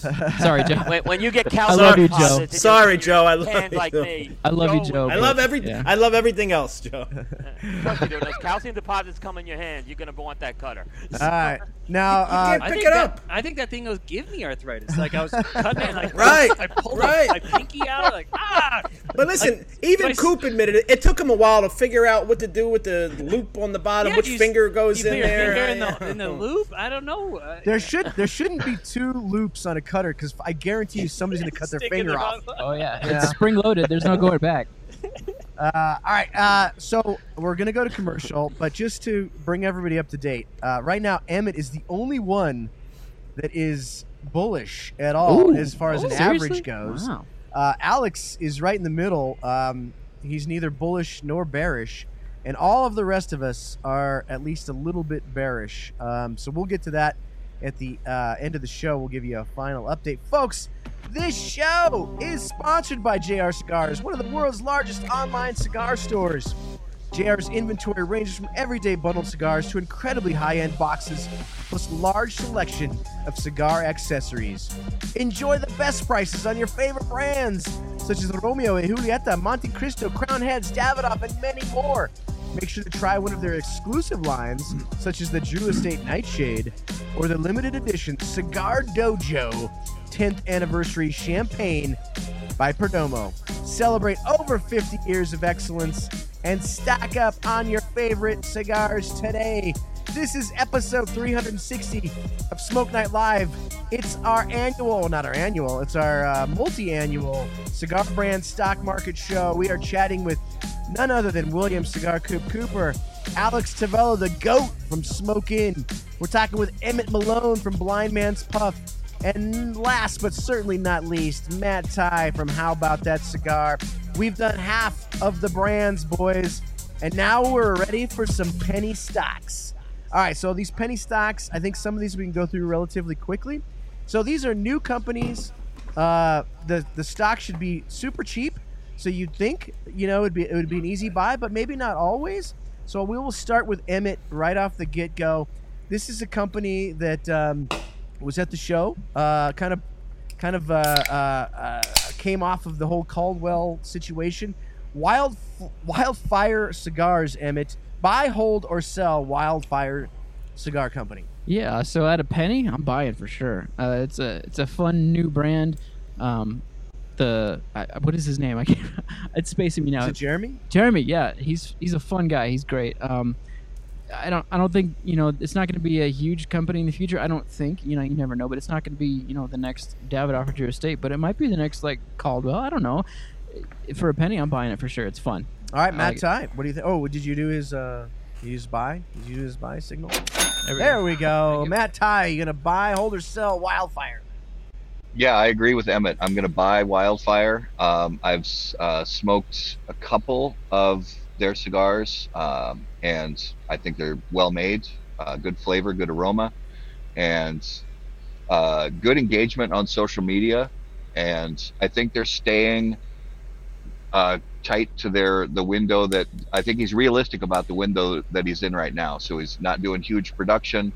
You know, he knows that production numbers are small, and he's trying to get a little bit of interest from uh, some consumers that really gravitate towards small, younger, newer boutique brands. And I think it's going well so far. So I'm a buy. All right, Alex Tavella from Smoke Inn. What do you think? So listen, I'm the only retailer on the panel, right? And if I have to Google the brand to find out what the hell it is, I'm selling. Sorry. I'm sorry. Hey, real talk, real talk. All right, Coop. What do you think about Wildfire? This is a sell for me as well. Look, I really like Jeremy McDonald. I think he's a great guy. I have not seen his cigars on one retail store where I've gone or on my travels, and I got to at least see it in one place, right? But I'm not seeing it, right? And the fact that if I'm buying a penny stock, the idea is I want to see this company grow. And I'm hearing, well, he wants to stay small and stay the course. This ain't a. I'm not putting my pennies there, so I'm, I'm selling. It's nothing against Jeremy. I've smoked the cigar. It's a good cigar, but yeah, it's a sell for me. All right, Jordan. What do you think? Um, you know, cool branding. Uh, he's always got a cool booth at the show. Cool, cool, cool. He, uh, some reason he has he has this persona that doesn't jive with me. This ironic kind of persona that doesn't come that doesn't come off as friendly. I've smoked the cigars, or not. They, neither of them hit with me. Uh, cool that they're made out of Hoya, uh, but neither. I didn't think either of them were that great. Uh, and like I think Coop said, I've never seen him for sale anywhere. Uh, I'm gonna go sell. Jordan is going sell on wildfire. I'm also going sell. Um, you can go ahead and play my Yeah, sound, Jordan. I'm selling on this. I, I like Jeremy, but I, I, I don't see him anywhere at all. There's absolutely zero presence, and so I, why even waste pennies until he gets at least some buzz going? All right, this next one could be fire. Um, Wildfire. it, yeah, here's the deal. Uh, this next one, you would think, why is it a penny stock? Because it's a super big, expensive cigar. We're talking about Mirafel cigars. Uh, I'll go first on this one. I'm gonna totally sell on this one. Totally sell. I'm gonna sell, sell, sell because here's the deal: the video that they put out, the video that they put out was so Oh, ridiculous. video. It- I, I couldn't tell if it was satire. Like, are they making I don't fun think it of was. themselves? No. The video. Like, it was you- so oh, I wish I bad. had it to play. It comes up. I don't know if anybody's ever seen the episode of The Office where they actually show the video Michael Scarn makes. Like, um, Yeah. you know, he's written the script, the whole ep- the whole se- the whole show. Twenty then- minutes to midnight or Yeah. whatever it was. Yes. Yeah, yeah. and- oh, Yes. is that where that cigar name comes from? Threat level midnight. Threat Threat level Level midnight. Midnight. That's it. Thank you. Midnight, yeah. then, like in the video, like Dwight's like his butler, and he's like a robot, and like you can tell like Yeah. it, was, it was filmed by, like in the in this Mirafel video, uh, Reinhardt like comes across like he's like the butler for this guy, and it's it's like exactly like the Office skit. It's it's hilariously it's terrible. it's the most cringeworthy thing I've ever seen. So Jordan, I myself. I'm assuming, I, based on what you just said, you may be too. I don't know. yeah, I'm so, Uh, like well, yeah, I don't even understand it. Like they act like it's the first time that they have a, a brand from Mirafel, and they already had a brand before. It still exists. Um, you know, some of the cigars are like one-off bazillion dollar cigars. I don't I don't know why they're pushing that. Who's that for? Um, and then the regular cigar they come out with is another is also like hundred dollars a stick. And it's also one of those weird things where like they have it's all the same line, but then one of the sizes is just like two times as expensive as the rest, and it's not even like a bigger size or anything. There's no explanation as to why it's more expensive. You get an doesn't- ashtray. Doesn't make any sense. you get an ashtray, Jordan. I'm selling. You get an ashtray. All right, Coop, are you going to buy, hold, or sell uh, Mirafel? a penny stock to make these profit margins on the cigars he's gonna make. I'm buying, right? Yeah, And here's the okay.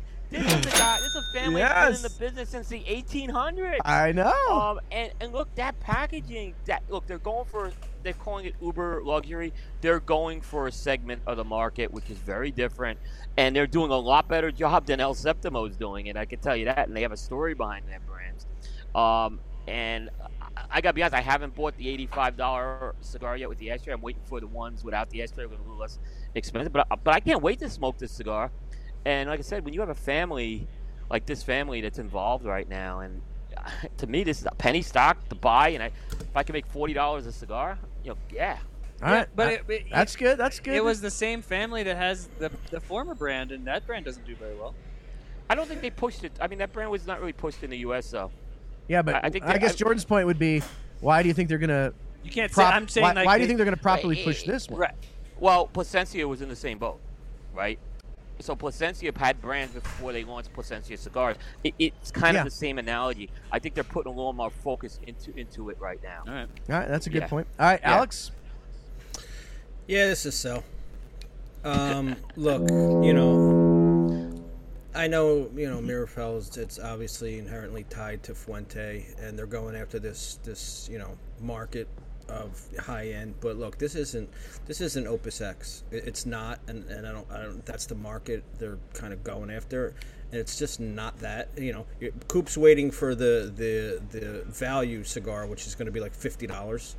And look, let's let's be real here. You know, I can't get uh, you know double Chateau Naturals on my shelf. How many Mirafel cigars do you think are going to be floating around? All right. So so. All right, Matt Ty, what do you say? Yeah, this one's tricky, and I, I don't. I'm not trying to like weasel my way out of this, but if if we're talking about the U.S. market, I'm saying sell. But but the fact is, uh, most of these are going to be put on shelves in the European market, and that's a different animal altogether. So, um, but because we're, I mean, all of us on this panel right now, we're in the United States. We're talking about the U.S. market. Because of that, I'm going to say sell because again, I think the market is in the United States is is different as far as the consumers, and I don't think the the average consumer base in the United States can withstand another 40, 50, 80, 100, 200 dollar cigar. Uh, but the European market is different. But for here, so to to just narrow it down now for this show, sell.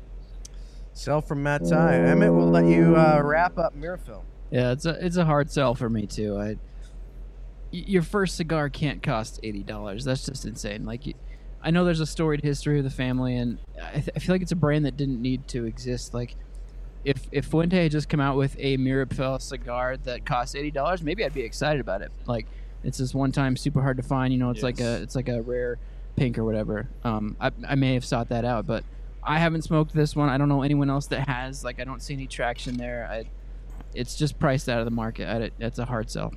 I will say, I do want to smoke it.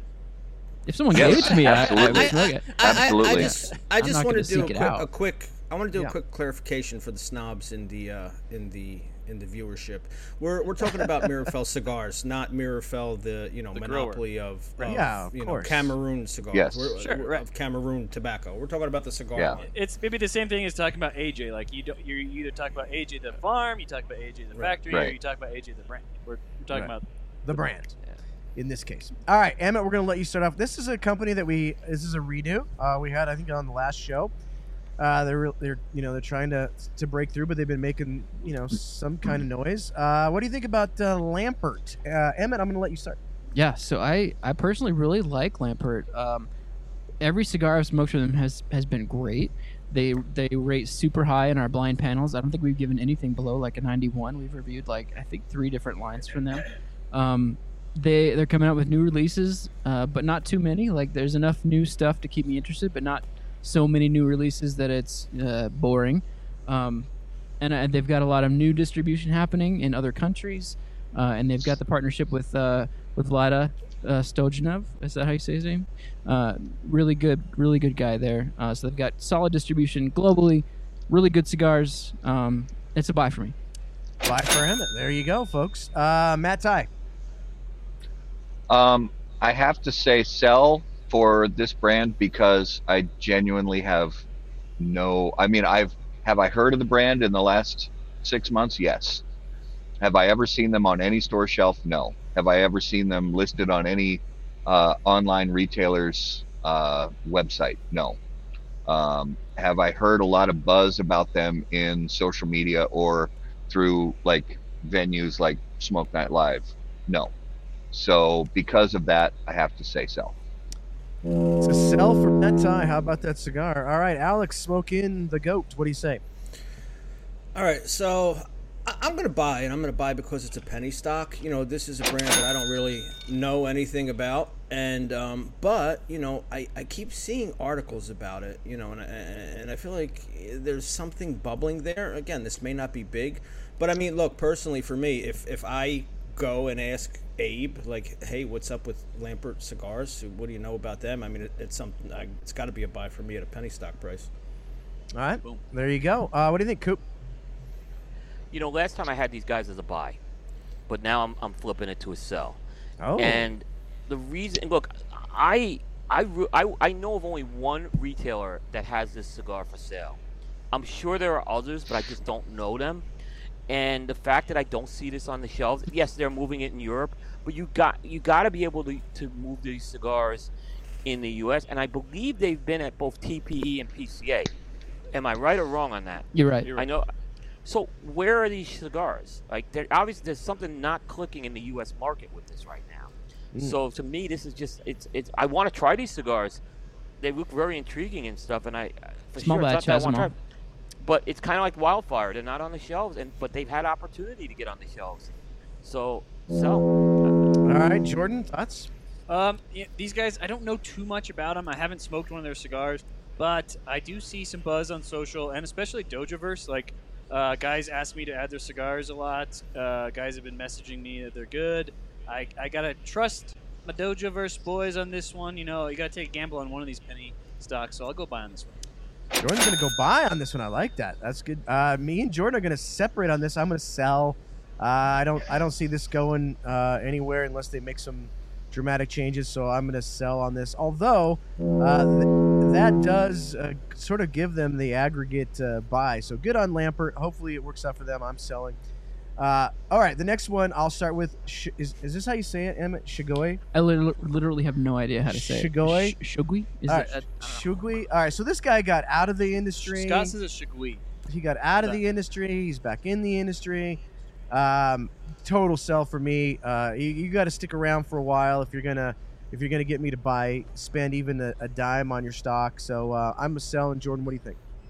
Uh, I've never smoked one. Um, they seemed cool back in the day, but since they left and came back, I don't think they came back with anything special uh, other than like a warped endorsement. Um, I guess you gotta go sell on it. I don't know too much about it. All right, Coop, what do you think?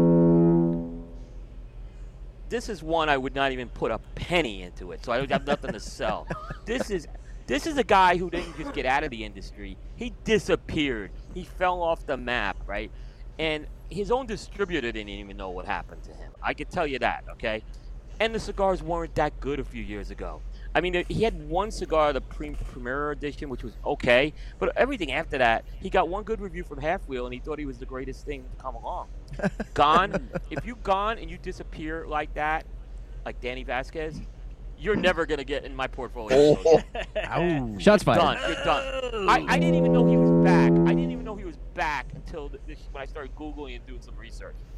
That that's how I didn't even know about this. Some bro. fire from Coop. All right, Alex, what I do mean, you think? yeah, I'm sorry. Yeah. Get him, Coop. I mean, listen, bro. You guys couldn't even pronounce it. You make a valid point, sir. I mean, one, once again, if I gotta Google it, uh, sell, sell. Uh, what is it? Who? I don't. I don't know. No. All right, all right, sell for Alex. Uh, Matt, Ty, what do you think?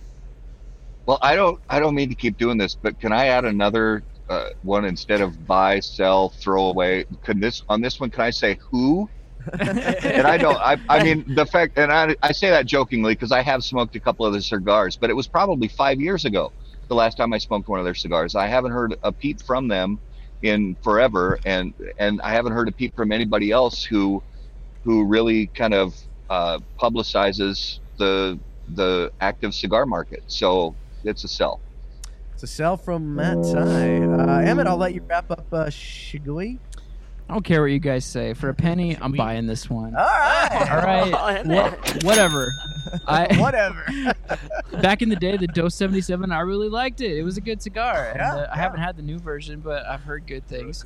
Uh, there's there's like a cool mysteriousness about the brand. Like I think the the kind of disappearing thing kind of adds to the mystique a little bit. So there's not really a lot of knowns, which I think is kind of interesting. So for a penny, I'm gonna buy it. And the distribution thing with Warped, uh, it could be it could take off. Who knows? I'm I'm gonna buy it. All right, good enough. Um, all right, we have one last penny stock before we move on to the final five, and I believe in the final five there are three that are going to be very controversial.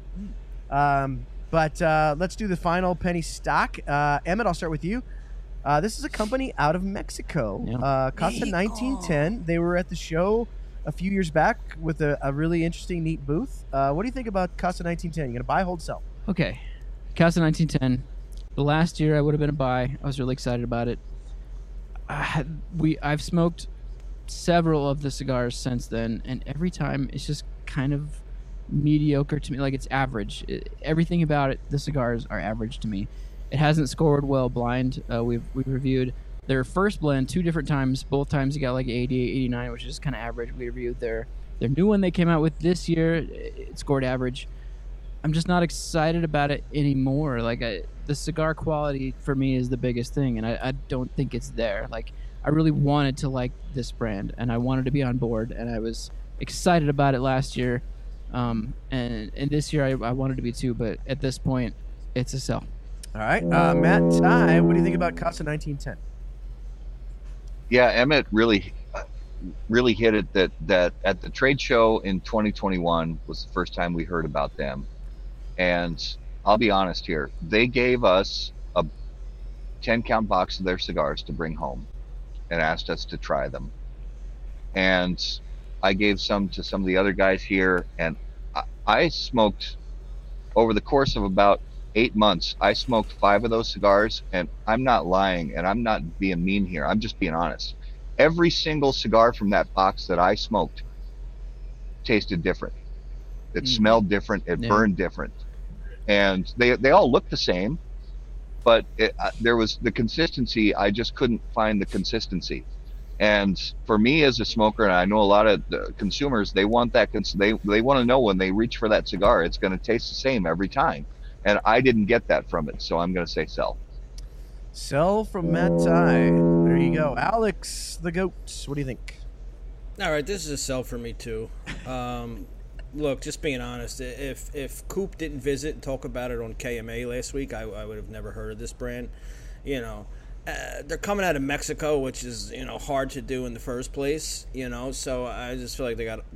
I don't see them. I don't know them. They got a hard place to come out of. Sell. All right, sell from Alex. What do you think, Coop? You were just there visiting. Coop was there. Coop's buying. You know, great, great guys, great guys. Real great group of uh, guys. Great uh, ownership team. They they look. They hosted me down there, um, and I had a great time, and it really kind of exposed me to the Mexican culture. But they are struggling with distribution here right now, or at least their distribution. It, it doesn't seem like it's taken off yet, and their price points are high. Yeah. And I just think they need to address the price point issue. It's not, I, I actually think they have some very good cigars. I think that the new Dominican series is going to be good for them, but I can't until they have to address that price point issue. They got to get something around the ten dollar range, the nine to ten dollar range, if they're going to have any any chance of making it in this particular market.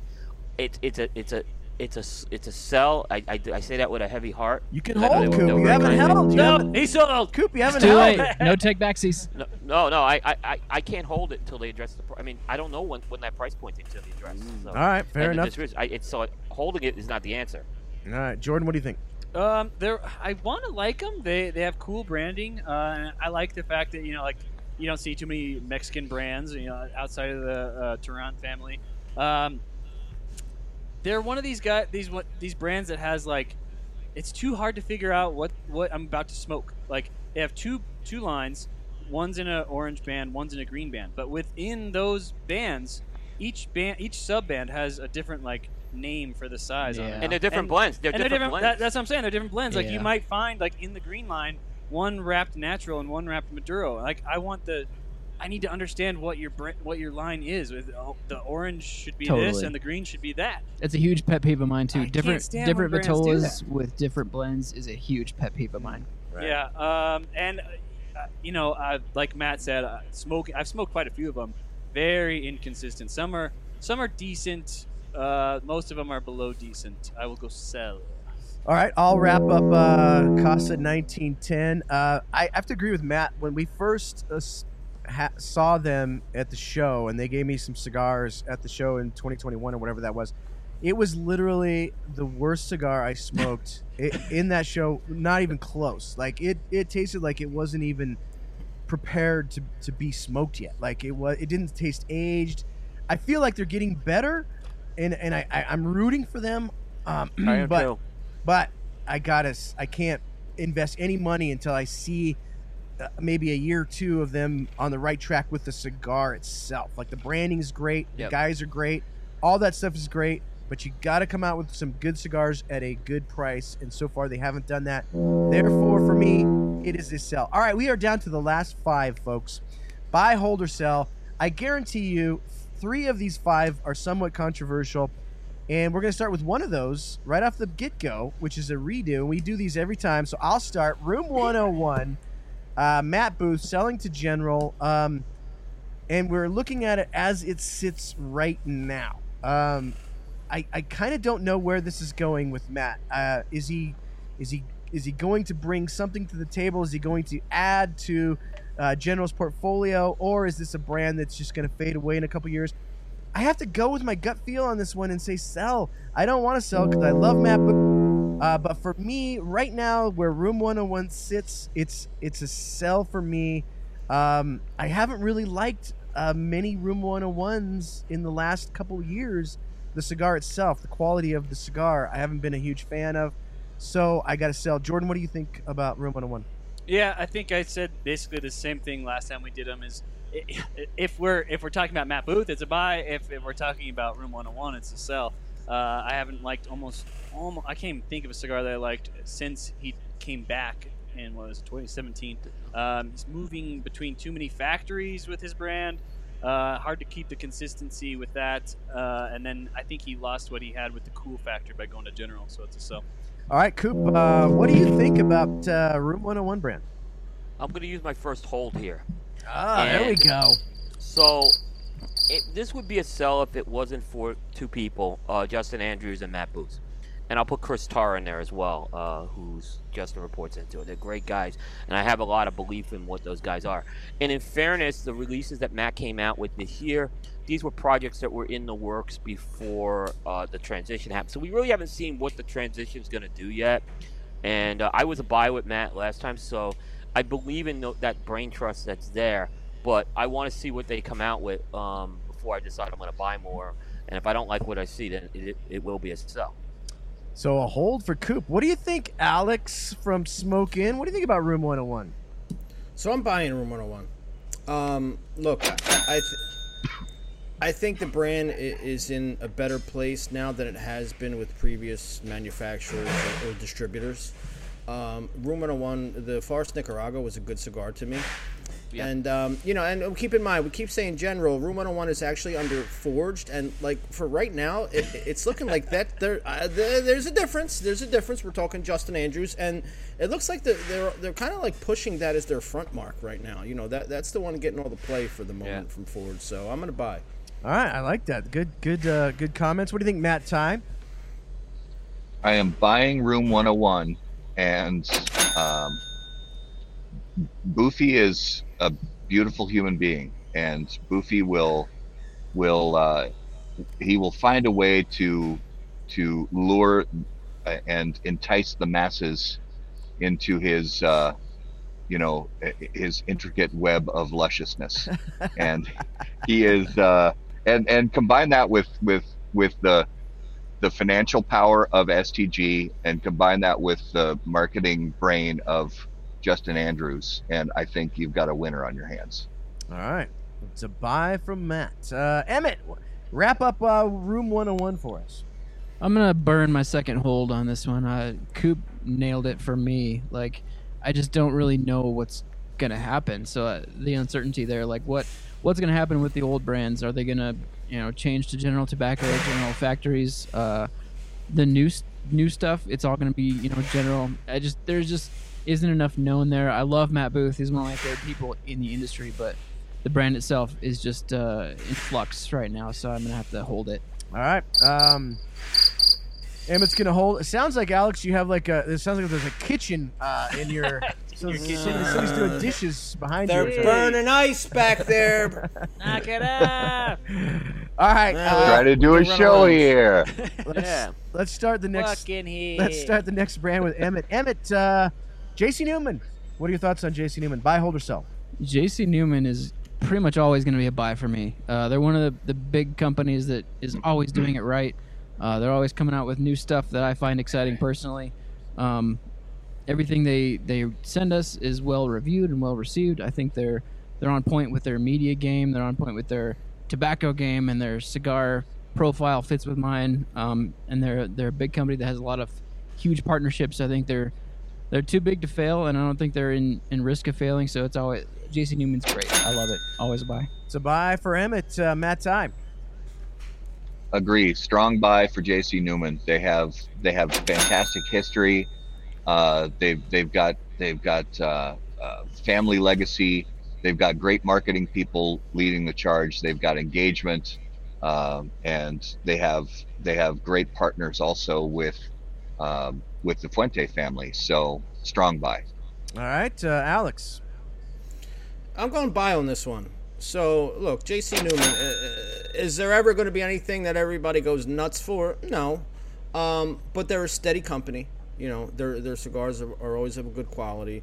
You know, they're they're another one of those that they'll just consistently be on a good trajectory. And we got to remember something else too. You, you want to start talking about uh, you know bundles and machine made cigars. I mean, these guys are major players. Yeah, yeah. Yep.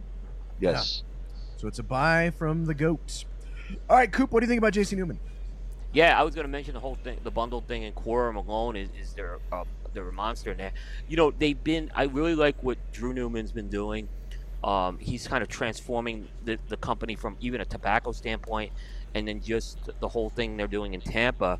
You know, they they've opened up the factory. They're they're going to be renovating that hotel.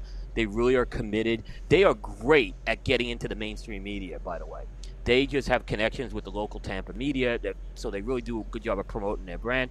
I like the fact that they're not afraid to go back and say, "Hey, we want to make the Black Diamond cigar even better," or "We want to go back and redo Perla Del Mar, and we want to redo El Baton."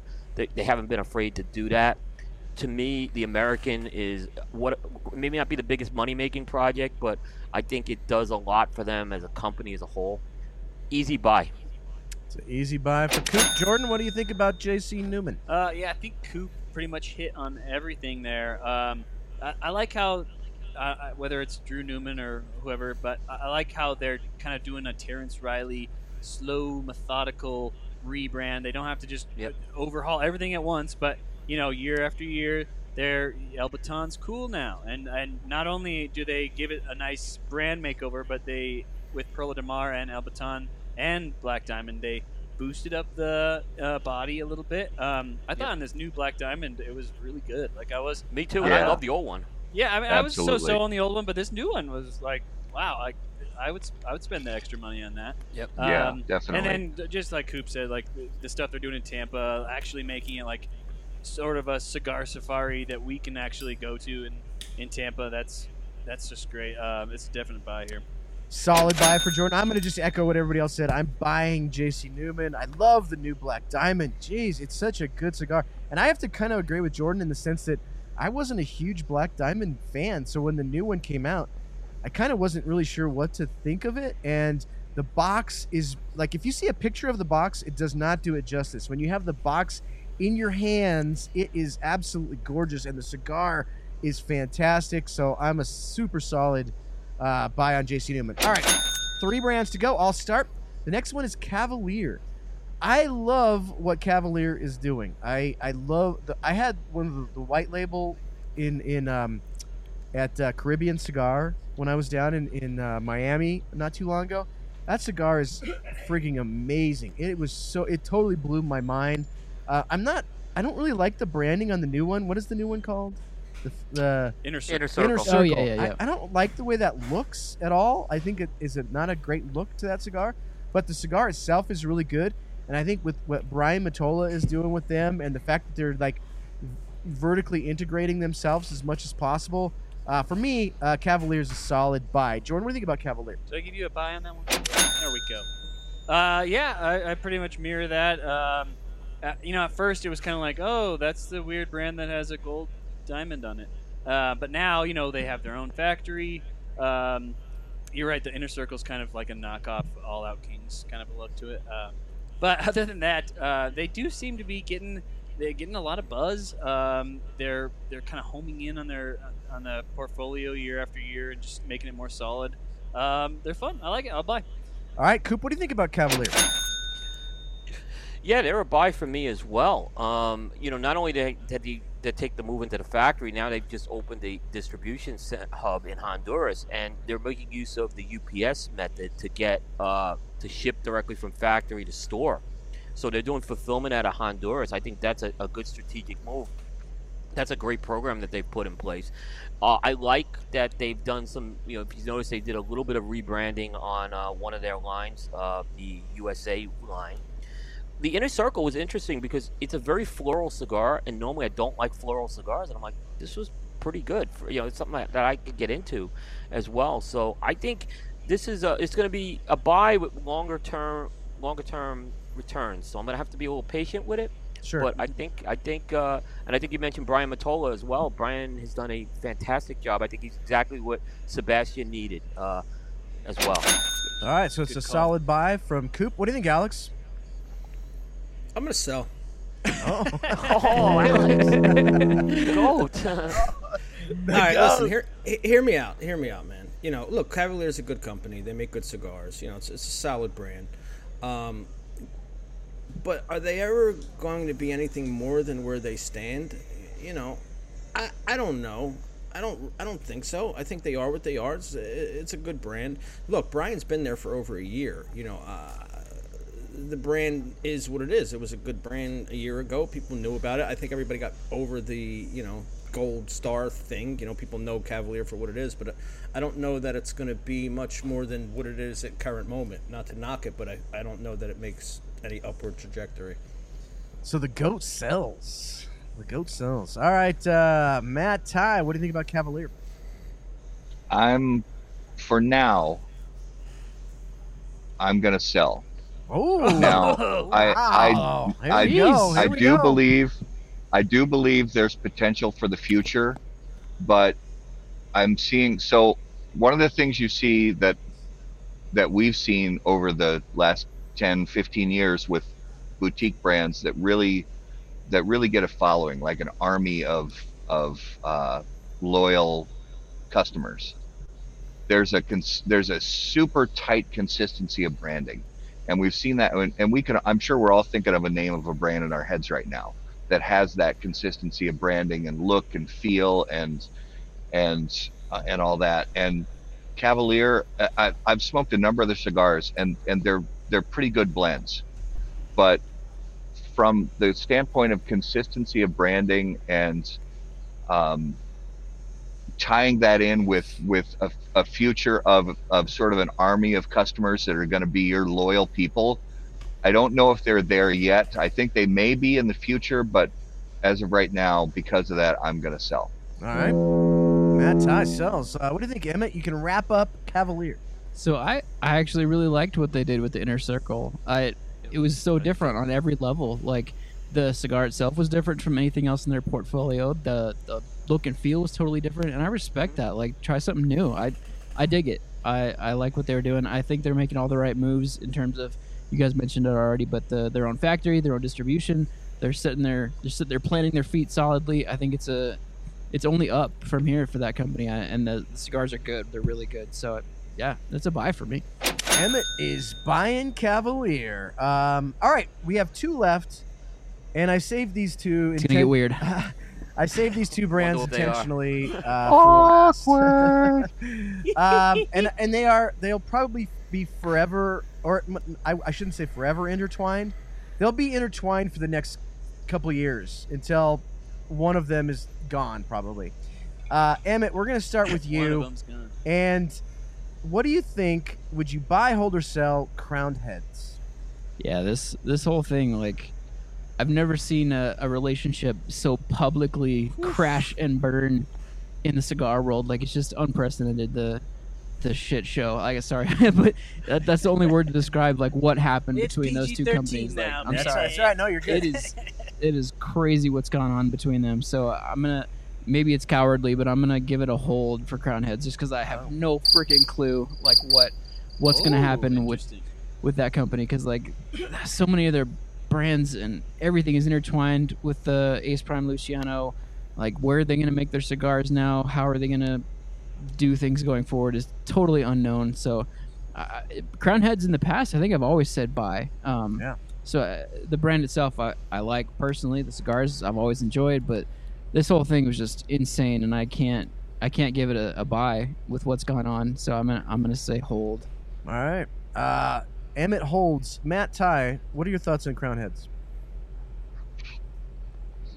Yeah, this Emmett really, really hit the nail on the head that this has been a very ugly situation in the public sphere. But because Crown Heads has a, a longer track record, um, and I'm not going to give away anything uh, for what's coming after this, but because of the track record the Crown Heads has, because they uh, they're one of those brands, like I mentioned before, that has that I believe they have that army of loyal followers behind them. And I think their blends have been very consistent. And I know that that's, you know, there's going to be factory changes and all that going forward. But because of the people they have uh, as part of their sales force and their marketing and and all that, and because of the track record, I'm gonna still say buy on Crown Heads because I think they are going to. Um, I believe uh, wholeheartedly that they're going to weather the, you know, the storm that that they have found themselves embroiled in, and uh, I think the waves are going to calm down after a while, uh, and and a few years from now we're going to be saying, oh, you remember that thing that happened between those two brands, and it'll sort of be an afterthought. All right, so Matt is gonna buy on Crown Heads. What do you think, Alex from Smoke Inn? Sell. Whoa. Look, look, I, look. I got, I got, I got two reasons. Two reasons. Number one, right now, look, everybody's talking about the drama. Nobody's talking about cigars. Nobody's talking about the cigars. The, the drama is the only topic that anybody cares about. Number two, look, for me, like when you release 30 limited editions a year, you cannibalize your own limited editions. I mean, that's just my take on it. So, Sell for Alex, and it seemed like a, a quick a quick decision. Uh, what do you think Coop, about uh, Crown Heads? You know the um, I believe in the brain trust and and the, the team that they have in place there. Uh, Jon Huber, Mike Conder, uh, Brian McGee, of course Miguel Shodell. These guys are, are they have some of the best staff out there. They've been at this for a decade. They have also been able to pivot when certain factories have not been able to give them production. So they they've done a good job at pivoting.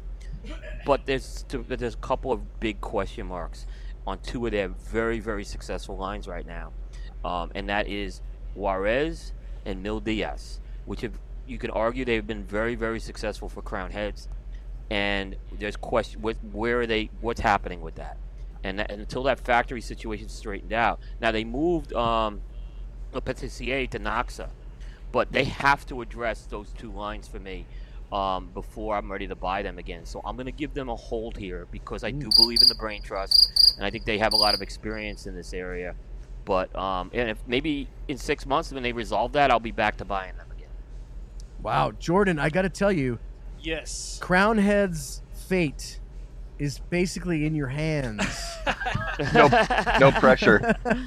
Oh my goodness. Jordan, what would you buy, hold, or sell Crown Heads? Well, okay, th- this this ain't Crown Head's first rodeo, boys. Um, Yep. they have been the, one of the best brands I've ever seen at pivoting factories and still Yep. coming out on top every single time.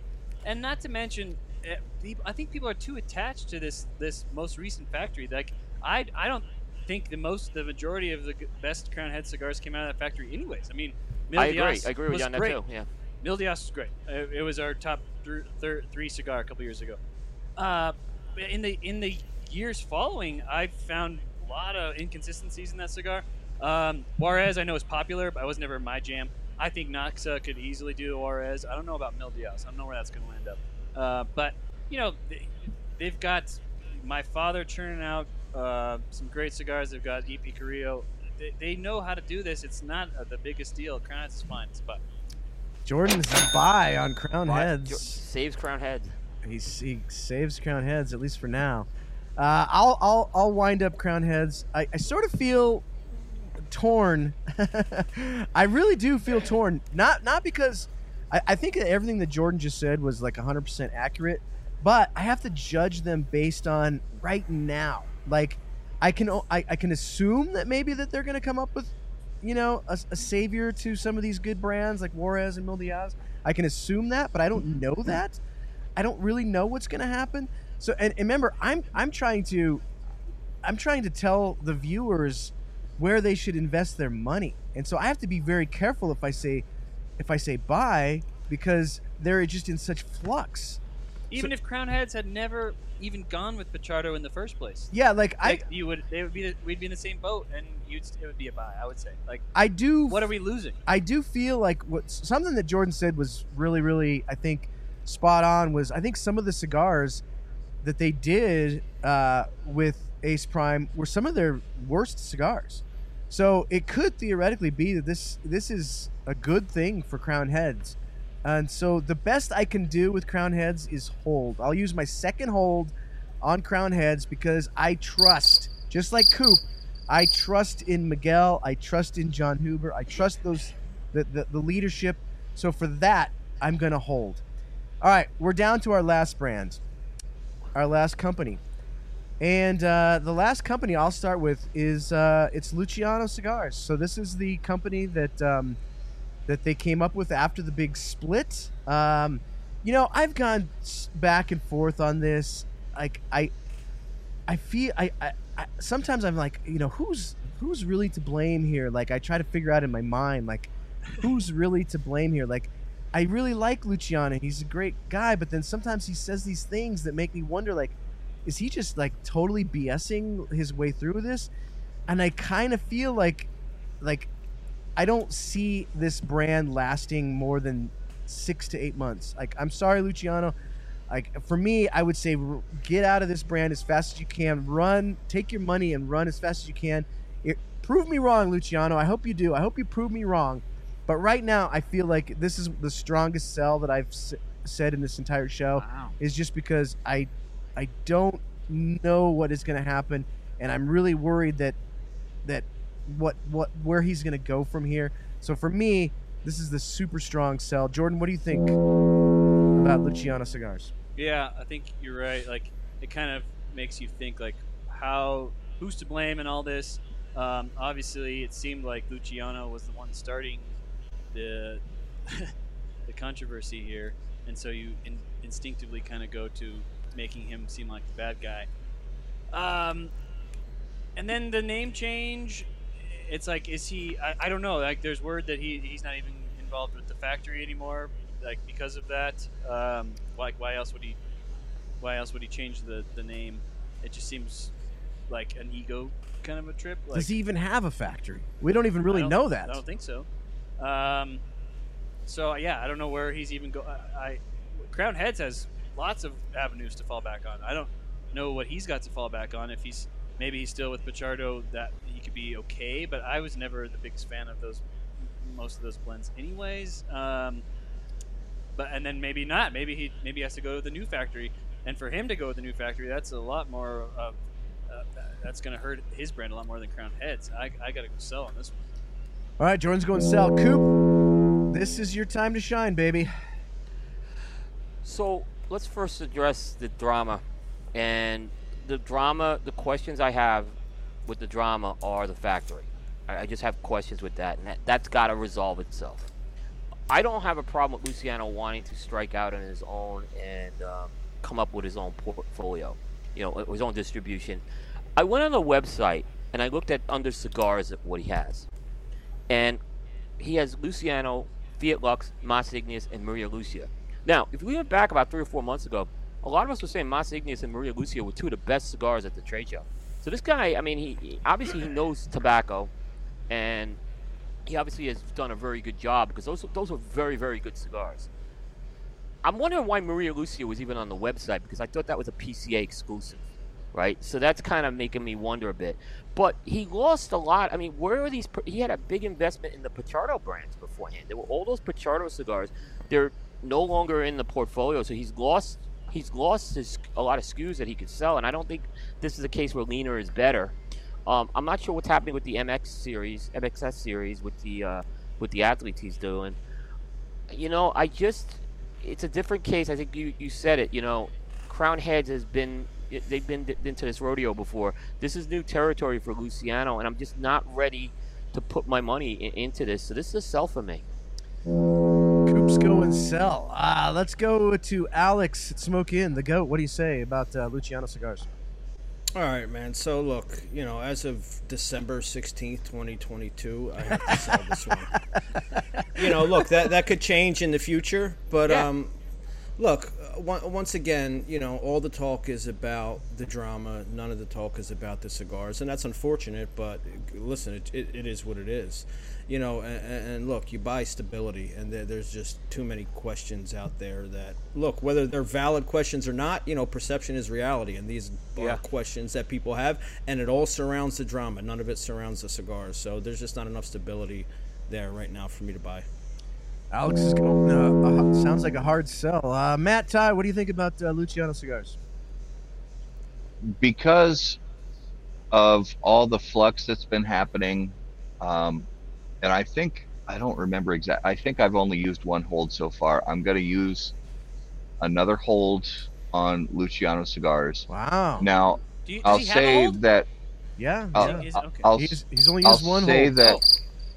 I'll say that you know I I, I always approach and, and, and Garrett and Justin we- here at how about how about that cigar we we try to approach things kind of pragmatically you know we the fact is we want everybody to succeed but the all the all the stuff that's going on behind the scenes you know there there's really we we can have we can throw around conjecture and guesses and and that kind of thing about what's really going on behind the scenes but the fact is none of us really know what's going on behind the scenes you know and those arguments and the with the lawyers and all the all the crap that's going on behind the scenes.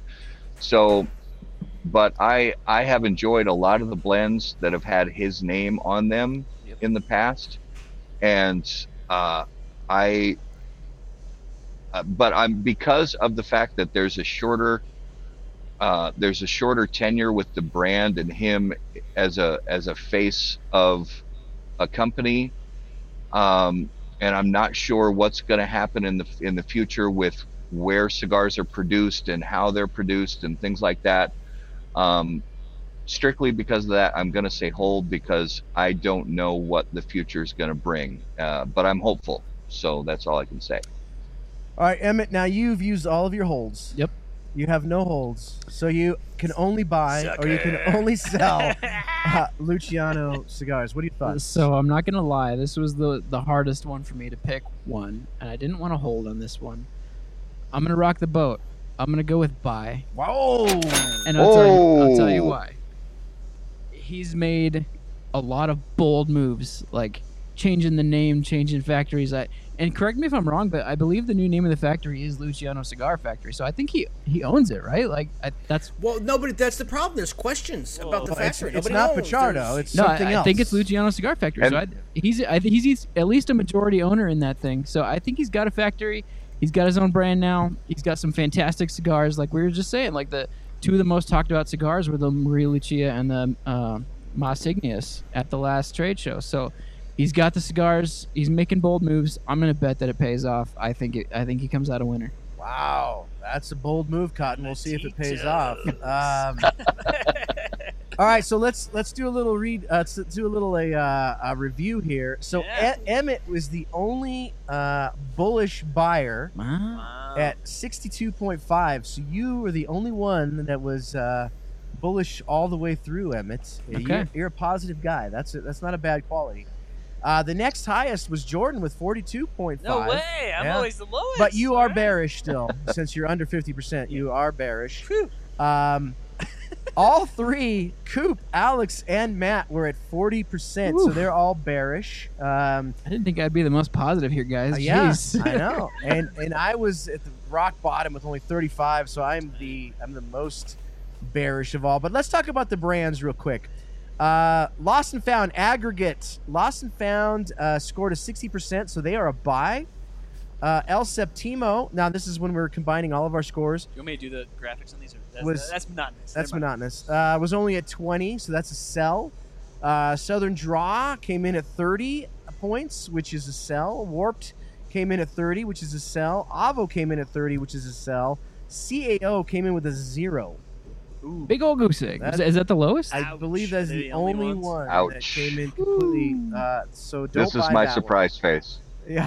hey, I gotta get you on there. There you go. uh, L'Atelier uh, was close. They were only at 10. Mm. So that's de- a definite sell.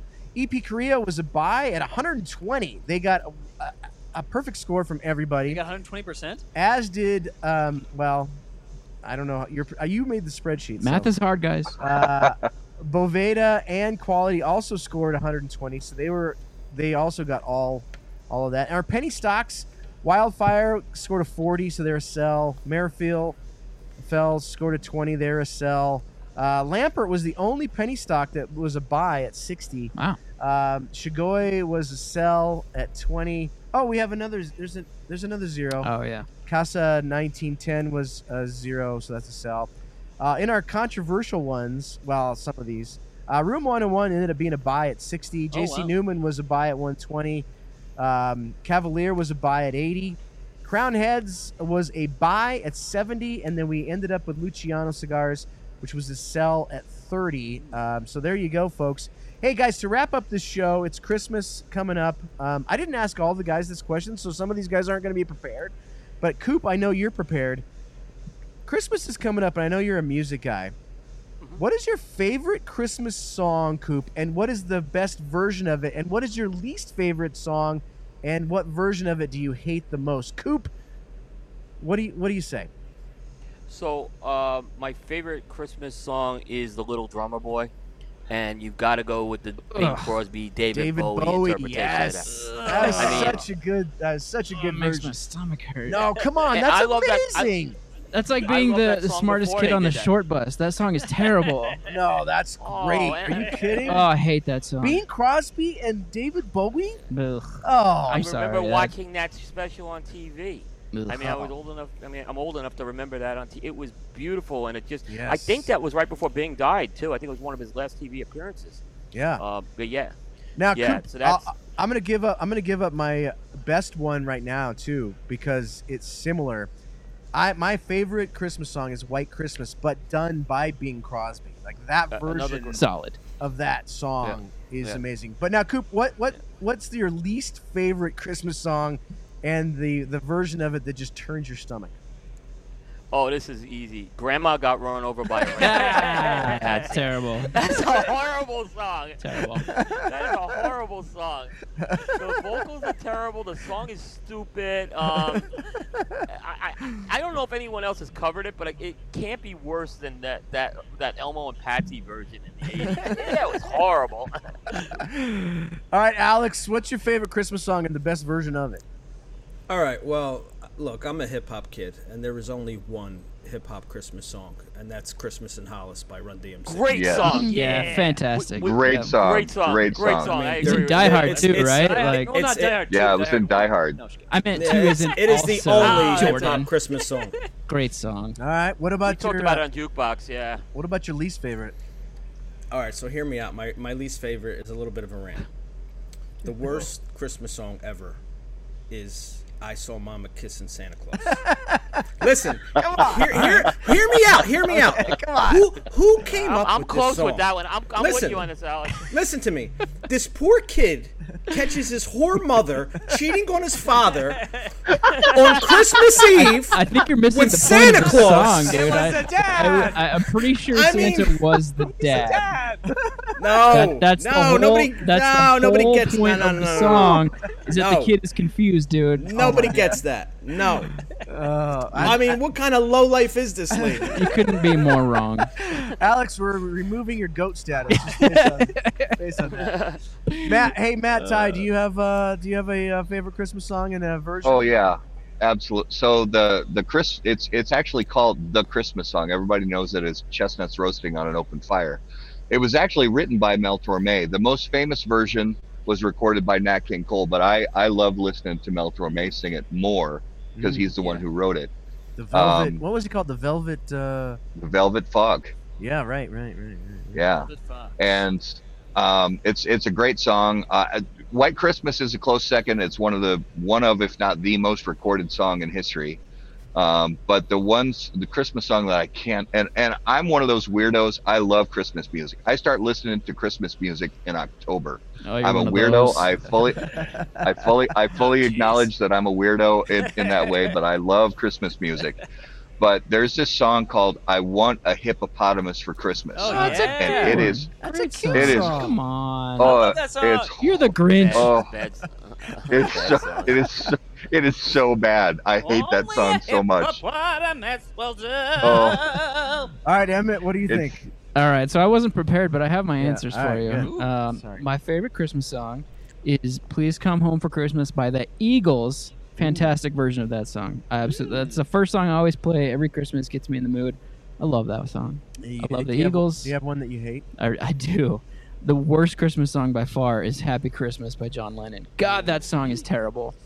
That's And pretty it's, bad. And it's the only It's Yoko version Ono that because kills that song. yeah, there's it's the only version because nobody's pretty- ever bothered bothered to make a cover of a, a remake it because it's so bad. And they play it on the radio all the time. You know what? And it Here- makes my ears bleed. here's the thing this song that i hate the most has been covered by everybody and it never gets any better and that's last christmas by wham, that is i i, oh, abs- yeah. I Oh, it's a absolutely good song. Are you talking about being a man whore? That's I what that song is about. i hate that song it is absolutely horrific That song's about a one night stand. Oh, it's just terrible Come on, Eric.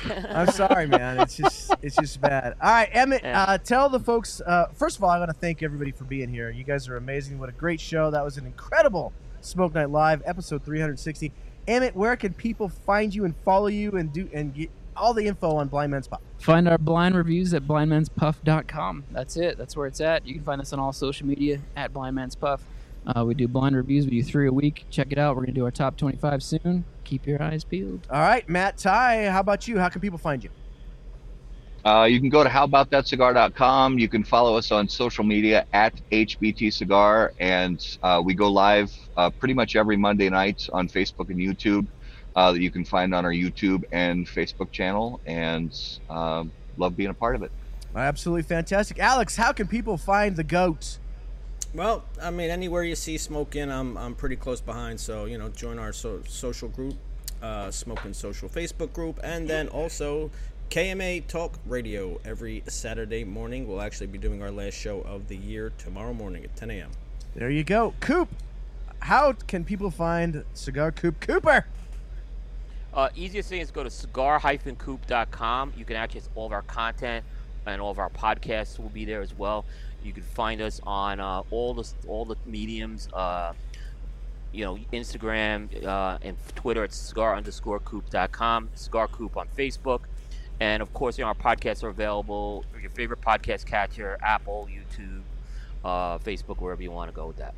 Absolutely fantastic. I know where I can find Jordan, and I don't want to find him. Um, folks, uh, Wednesday night, uh, there will be no Flavor Odyssey. Uh, this Wednesday night, the boys are taking a break. Uh, the week after that, there is a wild card edition of Flavor Odyssey. We just got done doing the Cognac uh, Connection, which was four weeks of trying to find the best pairing with uh, cognac and cognac-based cocktails. So we'll be doing a um, a wild card version uh, in a week from this coming Wednesday. Our next Smoke Night Live, a week from tonight, none other than Michael Herklots will be on the show. Ooh. We'll be talking to Michael about what's going on with Ferio Tego, so that's going to be a blast. As far as tonight goes, boys, don't go away because I want to talk to you after the show. But uh, as far as tonight goes, get your phone out, get on dojoverse.com, check into your favorite cigars, share what you're smoking, share what you're drinking, do hashtag now playing. We're going to be partying all night long like we do every Friday night for Friday Night Herf on Smoke Night Live. Until next time, remember everybody, never, Never smoke smoke alone. alone. We'll see you next time. The Montecristo 1935 Nicaragua was one of the most highly rated cigars of the year. Expertly crafted by legendary blenders Rafael Nodal and AJ Fernandez, this cigar was blended to celebrate the 85th anniversary of the Montecristo line. It is hand rolled using all aged Nicaraguan tobaccos exclusively from AJ's farm. This bold cigar is bursting with rich notes of chocolate, leather, a dash of spice, and a smooth, creamy finish. Enjoy one of the finest cigars of the year right now at jrcigars.com.